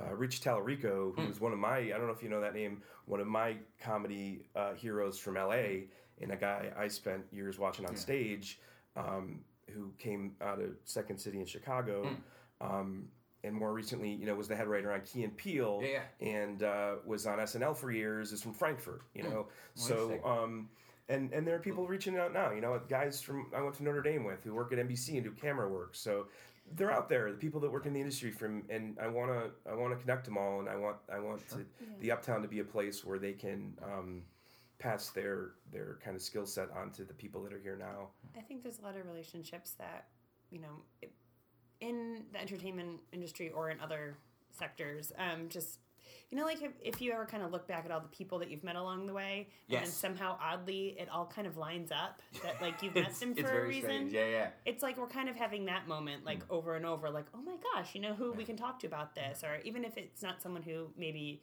is gonna have like a who's gonna be on stage or something, but just someone who we could ask for guidance or advice or an introduction or something. Like we just we've been feeling very fortunate that we just have we're just have seemed to have found ourselves surrounded by all of these people.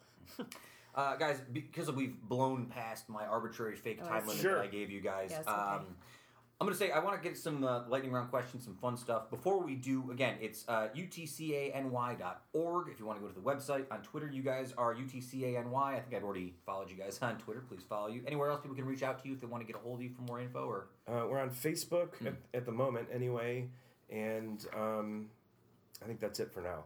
But we will, uh, yeah. Stay tuned in the near future. We're gonna we're gonna be reaching out and uh, we- we're gonna uh, have some sort of uh, gathering so we can all say hello to each other and uh, everybody talk about what we want to do over there. But in the meantime, uh, we look forward to, to meeting everybody. Yeah. All right. Well, uh, Briana, Devin, you guys are young, hip parents. So for today's Yeah, parents, we very young and hip, I appreciate it. Uh, I gotta ask, your kids have probably grown up in Los Angeles, spent their whole lives there. So. Were they prepared to come to upstate New York and deal with the change in weather and the change in culture and personality? Yes. Well, they're still young, so. Yeah. they don't. They're so they didn't have as much of a protest. Sure, But right. they, from the times that we have been here, um, Hmm. visiting family, have always really liked it, Yeah. um, and have always liked. Uh, I don't know the nature of they like the Yeah. snow. It's and when we're here in the summer, we like to going on little hikes. So they've liked everything about their visits here. So I think that they looked forward to it. My niece and nephew in Chicago are the same way. I was like, they live in like a big, bigger city, like a nice city, but like they, they still like coming out here. I think that there's something. Utica's always been nice because you can sort of get to whatever you want. You want to go to a beach, it's not that far away. You want to go to the mountains, not that far away. You want to go to a city, it's not that far away. You're sort of close enough to almost anything you want to get to, which is really and I've been I've been surprised, you know, li- I guess lately at how um, how much I, I took for granted the kind of the seasons and the Oh, yeah. the terrain and and just you're the older. It's an older yeah, man. well, yeah, I mean, just the beauty around here. You know, that that it's it's and I've driven to and from uh, California, both the northern and southern routes, and a lot of it's desert and mountains, and uh, some of it's beautiful and some of it's not. But this is, I mean, this is a beautiful. You know, it's one of the more beautiful places in in Oh, you're fine. In the country. So uh, it's exciting. But I think next year, because they've only been here for like two weeks, Yeah. three weeks now. And so, like next year, when it's like six months long, they're gonna be like, "What Yeah. the fuck?" Yeah, for sure. 100%, Yeah, 1000%. I think maybe as like angry teenagers, there's going to be a point where they Yeah. question why we left. Don't worry, they're gonna have cell phones and they'll ignore you. You won't even know when they're angry. Maybe. They'll just play. Yeah. Oh, you're not gonna give them cell phones? It's smart. Don't No, do it. I don't Hold them off We'll on see. it. It'll be something else by then. It'll be something It'll be else. the chip, problem- you know? See, my problem with my niece and nephew is they're they're good with technology. The problem is the other kids in school have the tech that my sister won't give them. Right? She's like, I'm not buying my, my daughter an iPhone. She's 13. She's not getting Right. an iPhone. She's like, but every one of my friends has an iPhone. and I'm playing this. It's like, ah, all right, Yeah. it's fine. You get the peer pressure from the other kids is what forces the parents to buy the electronics, and that sets all a vicious cycle. This is my terrible school rant that I'm gonna. Sorry about that. no, it's right. I think it, it's all a big. Uh, it's it's a it's Yeah. monstrosity. Uh, monst- it's a monstrositus. I Monstrositus. That's a great Like word. monstrous? I like that one. monstrous. monstrous. It's a monstrous plan from Zuckerberg, is what I think. He's a. Well, there's no going back now. No. No, But no. uh, uh, thank you for uh, helping me speak words. That's fine. No problem. Okay, I gotta ask you one question. Okay. I went on your Facebook page, Devin, earlier today, and you posted a picture from yesterday. Was it the Roseanne set? Yeah. At the Roseanne set? Yeah, we. I was at Roseanne. Huh. I. Uh, yeah, we. Uh, Not yesterday. Not yesterday. I- I, was not there yesterday. no. Right, of course, certainly. That it, Uh, it uh, the re the remake or not remake the Reboot, re- yeah, whatever, reboot yeah. revisitation whatever it is of Roseanne started last night, and it I was was pretty good, actually. I, I haven't seen it yet actually. I'm very curious. I, I'm very curious. I've I've actually heard good things about what they're trying to do with the show. people were really nagging on the whole like, oh, she supported Trump thing. I gotta be honest, I'm very clearly for anyone who listens to the show, I certainly don't support Trump Right. or Claudia Tenney or anyone on that side of the, of the post. But I do think that there's probably a market for a show that somewhere lives in the middle Yeah. between like Isn't that yeah. what does she? I mean, does she the person support Yes. him, or is that No, just a she is choice for the no, no, no. show? She is a person seems to be more adamantly in support of him than the character on the show. Right, oh, Which is which is good. Which is good, I think. Which Right. Yeah. For her it. personally, I I'm, I'm I probably don't have. it. I'm not a huge fan of her, her politics. Not particularly. But um, I, I have a few friends that worked on that show. Yeah. And in different capacities, and from what I've heard, they're taking great care to a- address things in a in a um, a way that like in a way that is interesting and not insulting to anyone, and uh, furthers a conversation rather than takes cheap shots at poor which people. it's interesting. I'm curious to see. Well, because growing up in like a lower middle class family, like watching Roseanne growing up, I didn't think about the politics. I'm like, oh, it's interesting that these shows sort of talk about the things that like my family Right. talks about, like how we're gonna pay for bills or job stuff or mm-hmm. whatever. Like it seemed relatable, and I think there's again there's a market for that today. So much so though, they got 18 million viewers last night. That's insane for a network sitcom. You know, the Stormy Daniels interview got 22 million, and that's like a once in a lifetime thing. The fact that a Roseanne reboot is getting 18 million on its first air, that's Yeah. really impressive, actually. Yeah, I mean, we'll see how it holds up, but I mean, that's it's great, and it shows that there's a, a desire for something that speaks Yeah. to a uh, to, more to the population than Yeah, I don't think you have to. I think that's the thing that they the show hopefully is getting across. You don't have to be a Trump supporter to watch Right. the show just because they're taking a midline stance with the show. no. right? If anything, I hopefully they're trying to humanize that experience in a way that makes it relatable to more people. Um, I still think he stinks, but that's just me. Uh, That's just me uh, personally. uh, maybe the worst person that's ever lived. True, but uh, maybe. but I mean, I think the only way out of this mess is to try to talk to each other and Yes, figure out it's a where, great point. where the other one's coming from, great point. and uh, and and how to get around it. Not that I want to be the one to do that, but I have one last question for you guys before we get into the lightning round questions. Earlier this week, I just wanted your opinions on this. Netflix ban uh, Netflix was banned from the Cannes Film Festival under the uh, under the idea that if it's not airing on a screen, it's not considered uh, eligible for uh, for representation in this award for the Cannes Film Festival. Steven Spielberg came out later this week and says he thinks the Oscars as well should follow this. Net- Netflix movies and movies that go straight to streaming should not be considered for awards that films that go to theaters are. You got any thoughts about this? I just figured I'd ask you guys. You guys are in the movie industry. Um, I I don't know what the basis was for excluding them. Generally, because they won't, they don't air a lot of their programming on large screen formats. You're going right directly to a streaming service as opposed to. Yeah, I just don't see why that would matter. You know, I'm a huge David Lynch nerd, and Yeah. David Lynch once gave an argument basically saying if you watch something on a small screen, you're not really getting the full creative aspect of it. And that I sort of understand, but I don't think you should. uh, It seems weird to just sort of blackball Netflix because of their platform. Right? yeah, no, the the uh, artist in me, and I'm doing Yeah. this with finger quotes, you know, wants to agree with that, but but what it really sounds to me like is old men fighting technology. Yes. Yeah, you know, and that does. never okay. works. So like maybe Netflix should take some of their better movies and Mm. play them at a place like the Uptown for a week or something. You know, there's a way around that. You know, screen your movies. Well, But that's- but yeah, I agree. I think, and that's why we wanted to do the Uptown because there is a specific experience to watching something Hmm. with a group of people, and um, th- there is an argument to be made for that. But if they're making good movies, then uh, It I don't know. Yeah, I don't. I don't see the. I don't know. I don't see the reasoning because to me it's like it's not about the. I don't know. The award's not based on like user audio visual experience. Like it's exactly. it's not really what it's. It's about everything else that goes into it. So I just don't get it. My only, you know, I don't know if you guys are familiar with this movie that came out just recently, Annihilation. It was the, it, it had Natalie Portman and she Oh, goes to like some I'm shimmery world. I, I was familiar with the book. I thought it was interesting that they screened the movie, uh, whoever it was, Universal, whoever the was, and said, I don't think this is going to be a hit and sold it directly to Netflix. Like, I don't think this is going to make any money back. We already made the movie. We're just going to put it in Netflix and cut our losses. I think that's something you actually will see more and more. That's now. smart. Yeah. I think. Yeah, and uh, it makes me upset because I thought that the movie itself, based on what I knew about the book, I was like, you know, this is a hard movie to watch. It's dense, but you've sort of cut their legs out from under them. You didn't even give them a chance to like find a cult following. You know what I mean? You now it seems like you can't make a movie unless there's existing IP and a guarantee that you're going to make more than you put into it, right? Mhm. And that's kind of troubling for the the smaller independent filmmaker, actor, director, whatever you want to say. Well, yes and no. If you if you want to go that studio route, right? Yeah. Which is uh, you know kind of another reason why we're bailing. Yeah. When when I moved to LA in 2000 and you know when I was at Newhouse in 2003, we were shooting on mini DV tapes. You know, Yeah, yeah. Five years later, everyone has an HD camera in their pocket, Mm-hmm. and now it's like you know that studio model isn't necessary anymore. You know, you don't Mm-hmm. have to be at a place where there's a sound stage and they have all the equipment for you to use Yeah. um, the uptown is a set it's an expensive set of a movie theater you know and there are cameras around here and there are actors around here and, and people that can turn lights on so um, we're trying uh, what i would like to do is start doing production around here and uh, you know putting creative people to work because I got something for you after we're done here. Sure. I got well after we're finished. I got uh, Absolutely.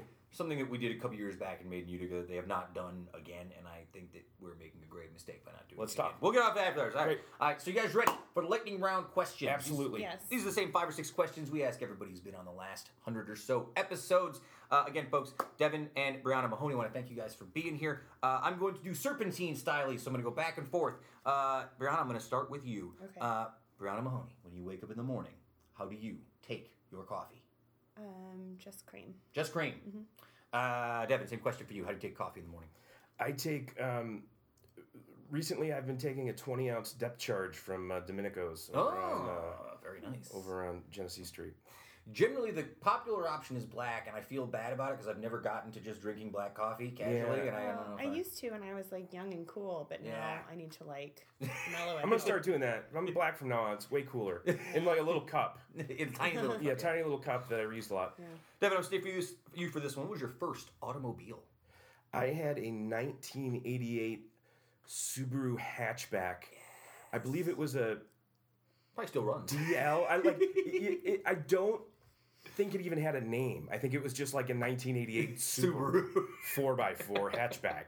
It was silver, and I looked it up the other day because I wanted to, to buy it back, and I found one, and it was twice as much as I paid for it 20 years ago. So I don't think I'm, that's gonna happen. Um, I'm gonna go Briana for you. This one. Uh, your first automobile.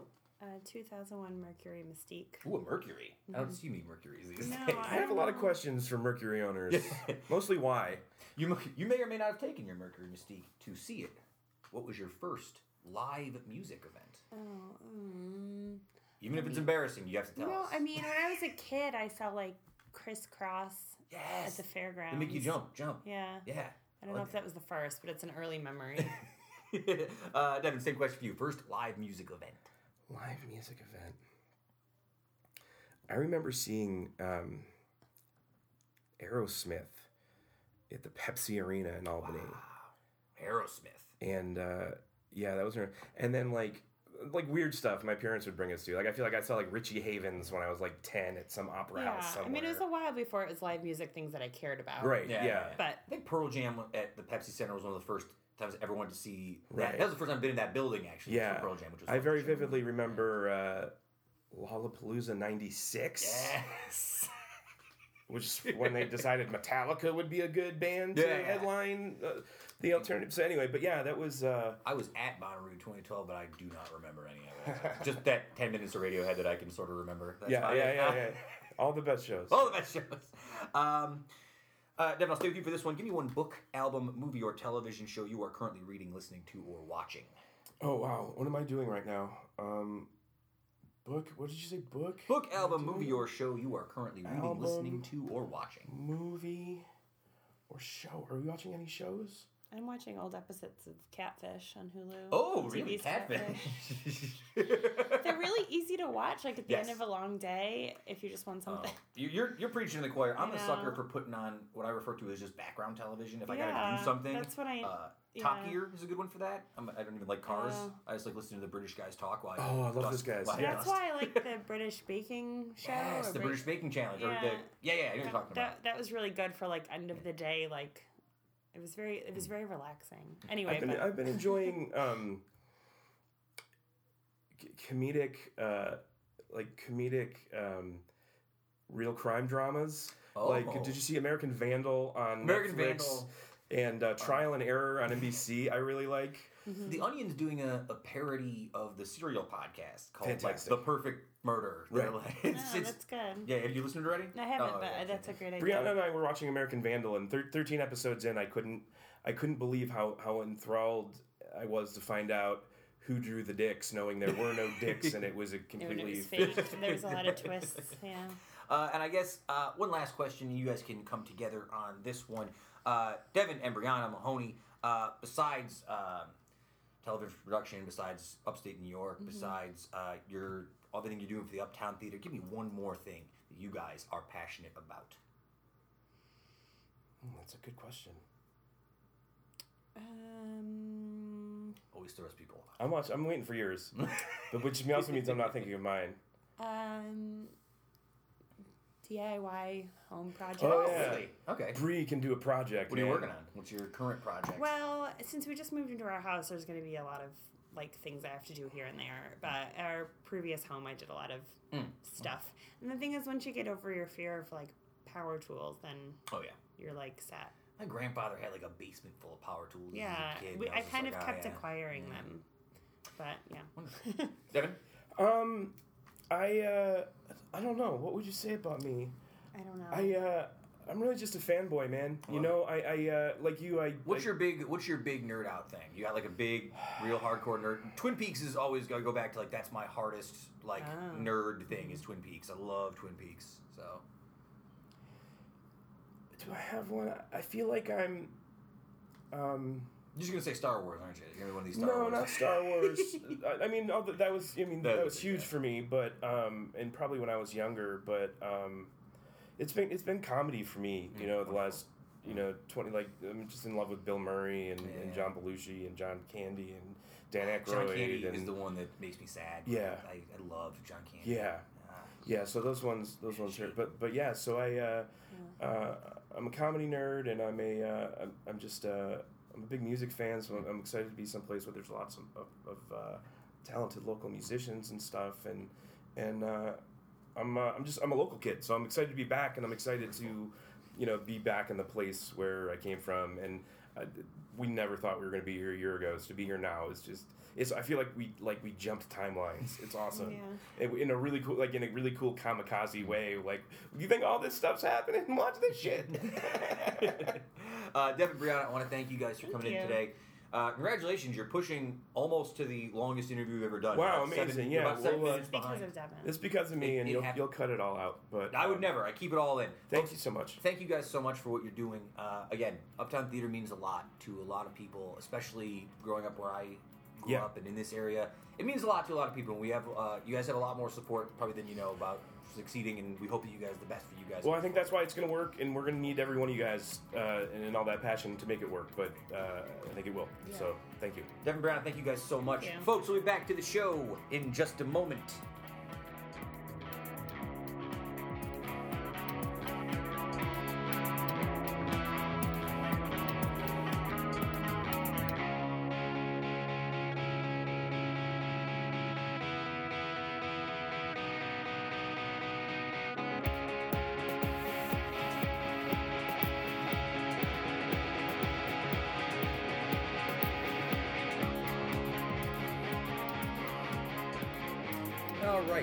Thank you so much to Devin and Briana Mahoney. It was a pleasure talking to you guys. Uh, great time talking to these folks.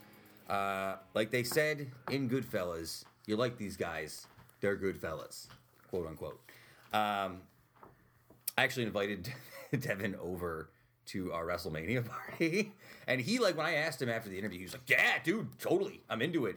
And then, and then I think the reality like set in that he's like, "I have a kid and a wife and a house I have to like take care of, and we just moved here, so I'm not gonna come spend five hours with strangers watching wrestling I'm not familiar with." Which smart call for the most part. Uh, again, we have a long show today, and I'm not gonna go forever on these uh, these history lessons today. I only have four. They're mostly pop culture based, and none of them take a lot of heavy reading. So we'll dig into it. Okay, you guys ready? Feeling good? Feeling good. All right, 1947 on this day, uh, David Letterman, American comedian and talk show host, was born. Um, Did you like Letterman growing up? Did you watch any late night television? Not really. I watched Conan instead of. Conan, right? I feel like growing up there was like the it was always just the Letterman Leno thing, right? And I don't know if my parents like cared. I think my mom liked David Letterman, but I don't remember it being like a huge thing. But Letterman is the he's the one that everyone points to for modern people as like the late night host that people seem to respect the most. I feel like He was the only one I watched when I was young. the only one. Yeah. You didn't watch Leno at all? Didn't like Leno? I mean, if he had an, in, always it's based on the guest. But if I was gonna take one or the other, like off the hmm. bat, yeah, Letterman was always better.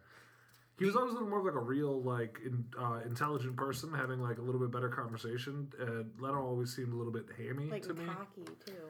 This Yeah. is this is probably wrong, but I always felt like Leno was for West Coast people and Letterman was for East Coast. yeah, Coast no, people. it's totally way, a good way to say I know they No, film, and I know that's where they film, and I always like sort of thought about that as like a thing. Like Letterman and the NBC show or whatever the New York show tends to be a bit more cynical, Mm-hmm. whereas the, whatever the West Coast show is tends to be a little more like having a good time. Um, right now, though, I thought this was crazy. There are 13 late night shows on television across like multiple platforms, which is wild because like Well, there's the key word.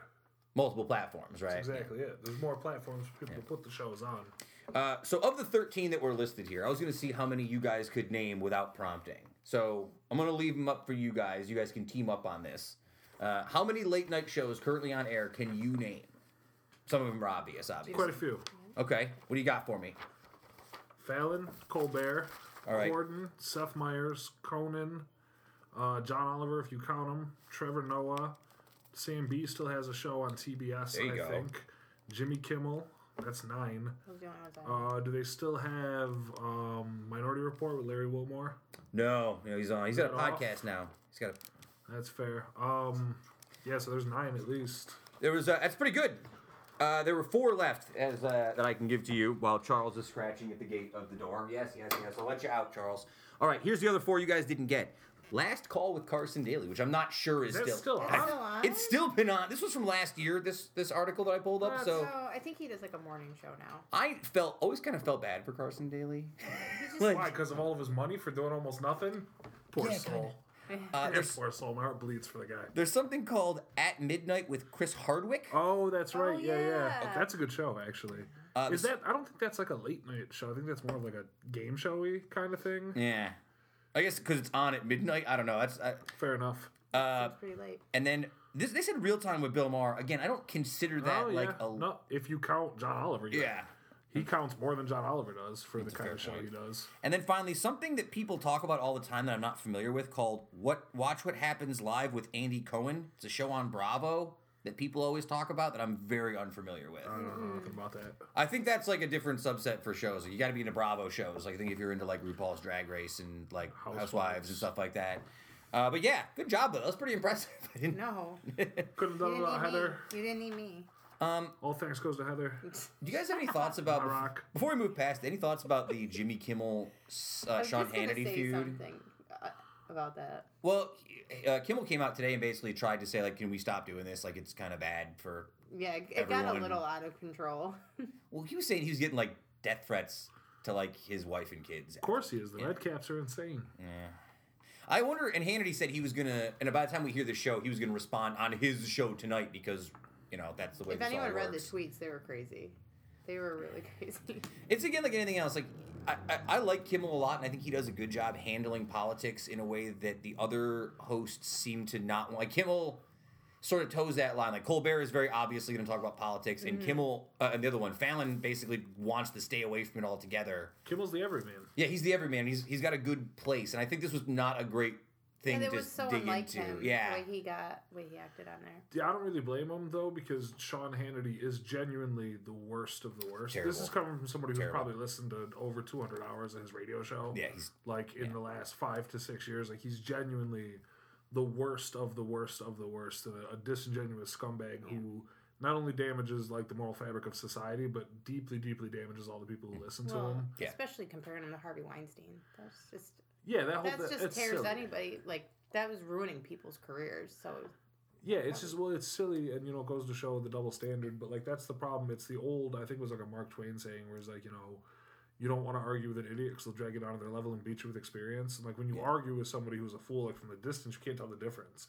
You know, that's why I always tell people like you don't respond to like trolls on the internet and stuff like that because you look bad just by engaging them. Like, yes, Hannity's a disingenuous scumbag. He's going to say some stuff that's provably a lie to sort of poke you, but that's because he wants the response because that legitimizes him. And now, you know, it just gets people talking about him and his show. I mean, you've got the number one podcast on Stitcher discussing Sean Hannity's show when that wouldn't be otherwise happening for him. So you take the bait and everybody loses but him. Stitch has been good to us. I have to say. I would throw that out there real quickly. Stitch has That's been very good to us. And we love it. Thank you, Stitcher. Burning No. up the charts. I, I think I think the problem too is that for somebody like Kimmel, by validating this conversation with Hannity, you give Hannity more uh, more leeway in saying stuff, right? It seems like Hannity can be like, "Yeah, I got to him a little bit, right?" Yeah. In a certain way, and that's He broke them. yeah, he broke him. So yeah, I thought it was a good call for him to just be like, "Let's stop. We'll see what happens going forward." But ugh, terrible. I like the way he said it though. Did you see what he said? Who Kimmel? Yeah. Yeah, I read the article, the little post he had. Yeah, was the- when he was like, you know, he's like, I hope that Sean continues to use his newfound sense of like his newfound love and support for immigrants and women. Yeah. And I hope he takes this newfound thing that he's got and carries it forward and it was real like tongue in cheek and Yeah. asshole-ish and I really liked that. I enjoyed it. Well, that's the other thing too. A lot of these guys, you know, I think people look at Kimmel sometimes, and that was the thing. Like Hannity was hitting him with like, "Oh, he's like used to be on the Man Show." It's like, dude, you can't. This dude's been he's prepared for whatever you're coming with for the most part. This dude's like a stand-up and like a TV producer for a long time. He's not just some guy. You know what I mean? All right, moving on from that. Uh, we won't get too far in this since we got big into Letterman. This day, April tenth, nineteen seventy. Uh, Paul McCartney leaves the Beatles. They break up. I thought it was interesting though. They had to file a lawsuit to break up the band. Like when our band broke up, it was just like I think we're done, right? like, Well, no, our drummer died. well, yeah, that too. But like That we, was that was it. that was true. That's a good point. Um, did you like P- McCartney's other band, Wings? No, they've got. I mean, they've got some songs, but no. Hmm. That's fine. I was just curious. I just think it's interesting. Like, if you are in a band like the Beatles, like no matter what you do next, people are gonna be like, ah, this is no good. And he sort of knew that because I was doing my research about this. When the Wings came together initially, they were touring colleges and universities and not like telling people they were coming. And they would just do surprise shows and see how many people they could get because they didn't want to be like, hey, Paul McCartney of the Beatles and his new band's gonna be here. Yeah. So there were like five rows of press people in the front, be like, oh, Paul, Paul, tell us about John. John. Yeah, right. So it's kind of it's a weird like I don't feel bad for him. Certainly he's got a giant pile of money that he falls asleep on every day. Well, you know what I mean. But uh, it's interesting. Like it's it's the same thing we were watching Jerry Seinfeld in that show earlier. That comedians and cars getting coffee thing. Yeah. It's like. He's always going to be Seinfeld to me. Like, no matter what he does, like it always have that, right? And that's a good, that's a curse and a blessing. Well, the money's probably a blessing, but you know, either way, I'll move on from that. On this day, 1977, Sarah Michelle Gellar, American actress and producer, was born. Guys, what's your favorite Sarah Michelle Gellar, uh, Sarah Michelle Gellar uh, featured program or film, TV series? What do you got? I liked her on Cruel Intentions. Cruel, I had Cruel Intentions highlighted as opposed to the other items on it. Yeah, that's the choice. She's been in a lot more stuff than I gave her credit for. Tons. She was in the first two Scooby Doo's with her husband Freddie Prinze Jr. Uh, she was in Buffy the Vampire Slayer, the series, which people seem to love. I can't stand it. Did you did you watch it? I Or did you, tried to watch it. I could. I didn't like it. I didn't hate it. I, I, didn't. know. I just it was silly. She was in She's All That. She Oh, was, yeah. she was in the horror classics I Know What You Did Last Summer and The Grudge. Wait, she was in She's All That? Yeah, No, she she wasn't. she wasn't the star, but she was in it. I don't remember her being Neither in do that at all. That's I've very seen that strange. movie like a few Uh, times. you've got a printout. I have a Yeah, printout. So have I. Uh, also, uh, she was in the Sour Girl music video by Stone Temple Pilots. Remember that? Nope. Oh, that's a good one. Go look at the song Sour Girl by Stone Temple Pilots. She's in the video. Uh, I always compare her to Jennifer Love Hewitt or Neve Campbell. Disrespectful. Do you prefer Jennifer Love Hewitt? No. well, that's what I. Okay, I'm just throwing it out there, man. Those were like the three for me. Um, can I say that I was very familiar with Sarah Michelle Gellar from my time at the WB? Um, so there's a lot of WB shows that had her on there. And when the Scooby Doo movie came out, like the live action Scooby Doo movie where she plays Daphne, I was I was doing this bit for the WB where I was. This is when I was like still like hanging out at KTV and working with the camera guy. So I'd go because I was like the only WB person at the time who lived in Utica. Everyone else either from like Ilion or Little Falls or from. So whenever they wanted to shoot something quick, they would just call me because I was easy to deal with for the most part. For the most part. And they're like, oh, the Scooby Doo movie's coming out. So we need someone to come with us up to Valley Cinema and we're gonna shoot like some like some things you Johnny talk on the scene. yeah, Johnny on the scene stuff. So I remember having to go like up to this thing and like ask people questions about like the Scooby Doo movie when it came out. Maybe like, who's your favorite member of the cast, guys? And they're like, Velma. I'm like, all right, you heard it here, folks. Velma. Not me yet, but in a couple years, In a oh boy. couple years, she'll be my favorite.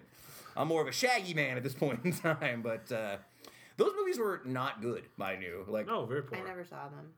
Okay, you know how like do you remember the old Addams Family movies they made that were like really good, like surprisingly good because they like them. they took the source material and kind of funny with it and tongue in cheek.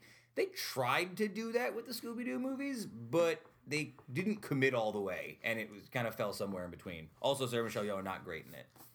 I would rank her above Jennifer Love Hewitt, but I ride or die with Neve Campbell.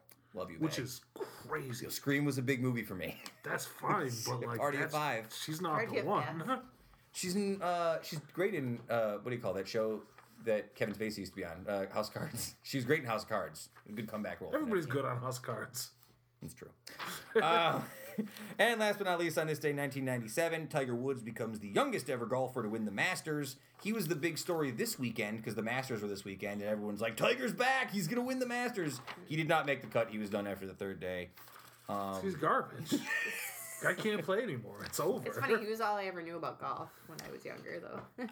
and that's the funny thing. That's like, the sad part, though. It's not it's not sad, it's just the reality of it. Like when we grew up, Tiger Woods was the only golfer that mattered, and it shows that when he's on television, the ratings for golf are astronomically higher than when he's not. It people are fascinated by him for good or bad. He's he's a lightning rod. Um I just wish he were better at golf so that his lightning rod status would have more impact. Like it's not fun because he's not that No, good. he can barely play. He, yeah, he can, if he was good and he was still like this divisive figure, it'd be sort of interesting, right? If he was good, he wouldn't be a divisive figure. That's a great point. No, the only thing divisive point, about yeah. him now is that he's been so horrible and awful. If he was still good, everybody would be on the Tiger bandwagon. That's a great point. Uh, people love a winner, and people love a comeback story, especially. I know, you always kind of hope there's one, though. I feel like when he's on. I, I think it, I don't know why he's I not. don't want he's to. I not. don't even like him. he's not even a particularly likable guy, but good. somehow you want him to be good at golf. I golf. know. I just want him to be.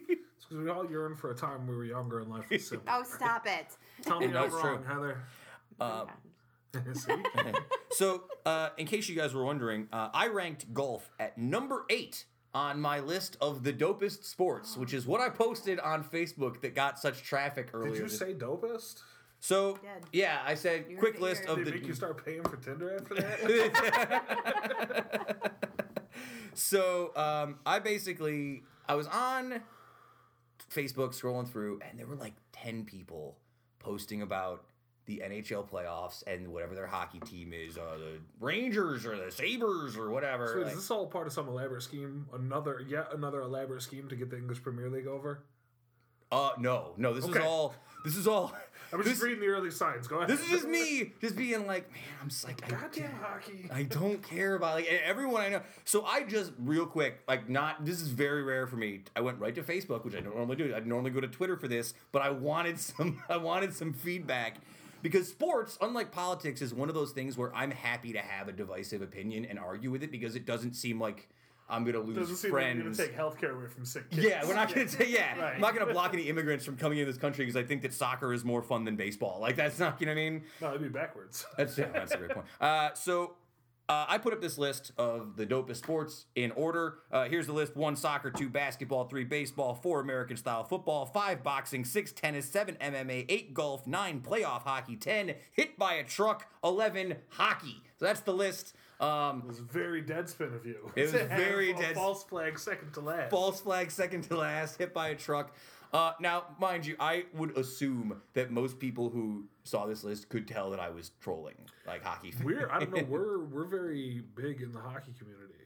I feel like yeah, we are. You're we're brave to do we're a that. bit of a puckcast. Oh, we are. We it's true. And to be fair, folks, I don't have any real vitriol for hockey. I was in a moment where I was just very uh, like annoyed by all the hockey. Did you get good engagement? You know what? It's funny. I did. You did. Even Lot my of good husband en- How did it on feel? it. uncomfortable, and I'll tell you why. Because I don't like uh, having to respond back. No, who's got it that take, kind of yeah, stuff? it takes a lot of time to go back and like re-respond to every single one person comment, Mm-hmm. right? Like even your husband like made a like he said a comment, I had to respond back. he has a joke, then I have another closer joke, and then we have to like all the things that we said in between to verify that I thought what you said was funny, right? It's just too much social contract, and I'm not buying it. No, Especially now. oh, go ahead. No, please. No, it's okay. Go. I'm done talking. No, okay, so I'm not. So anyway, when you put like a heart on something in somebody comments, and then you put a like a like, then I feel bad. So I'm like, should I be putting a heart on everyone's like, or should I be?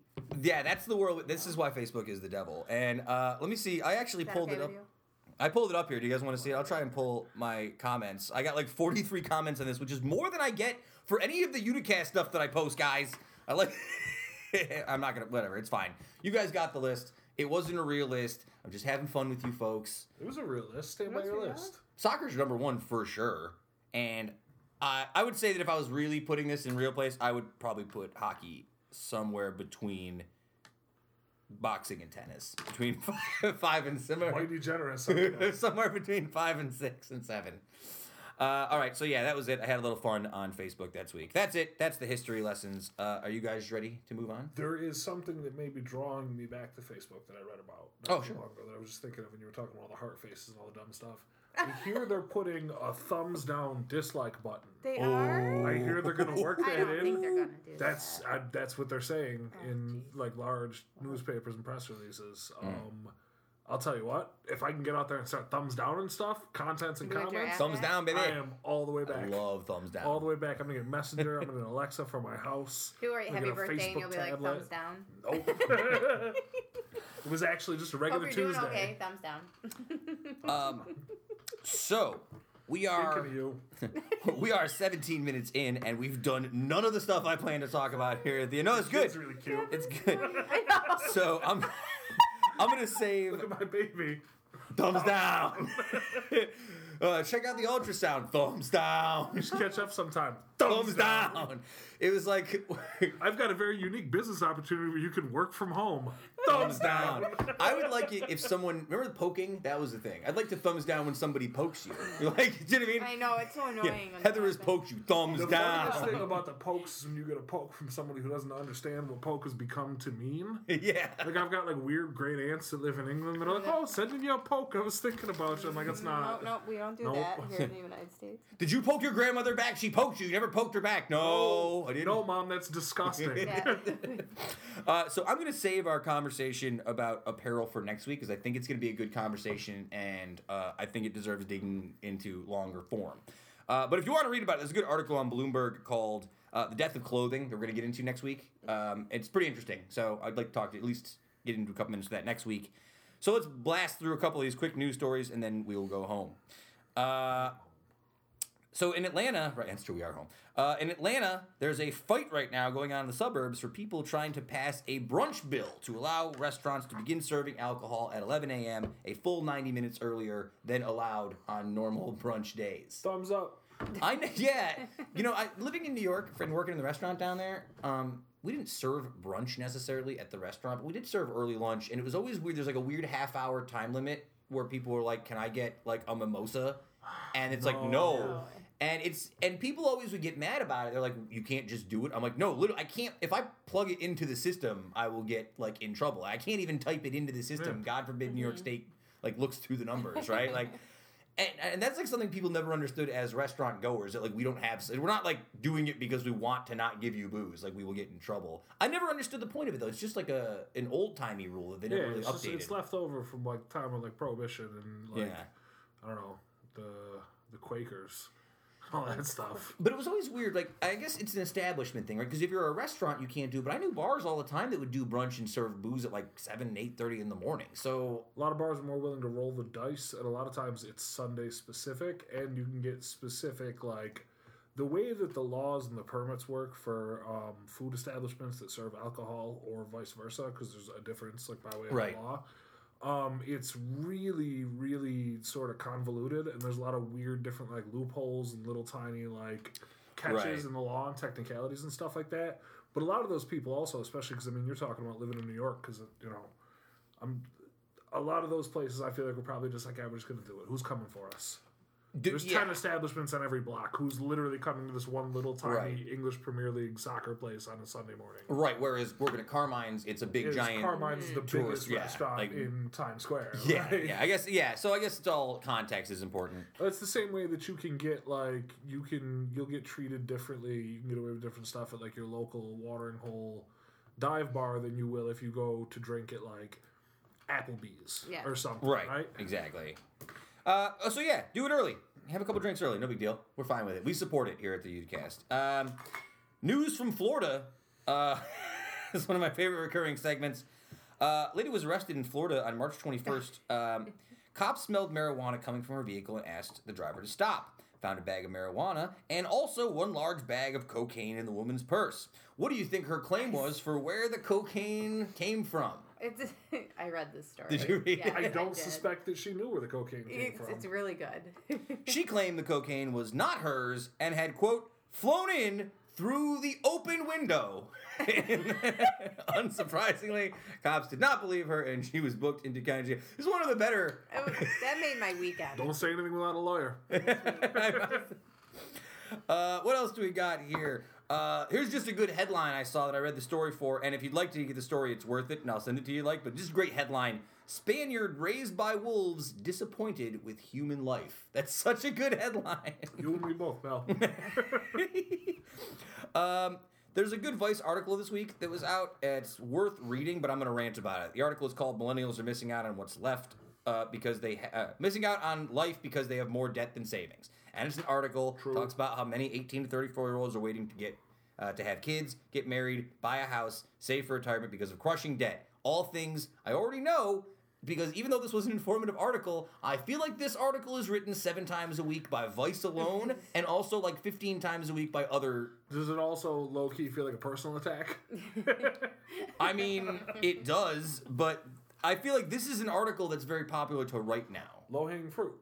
Is that what it is? Just that there's content for people to get into? I suppose. Well, at this point, with something like that too, it needs to continue to be drilled into the head of the populace because I think a lot of people still don't Right. understand the specific issue that faces one Hmm. age group. You know, they're like, "Oh, I've got, I've taken out debts." I think that if you're not in it, or even if you're in it, not really paying attention to larger circumstances, it's important to be reminded of Hmm. just how screwed over and raw dealed a lot of people have become, and how it's going to hinder their lives forever. oh yeah, yeah, ab- absolutely true. And uh, last but not least, we'll end on something lighter.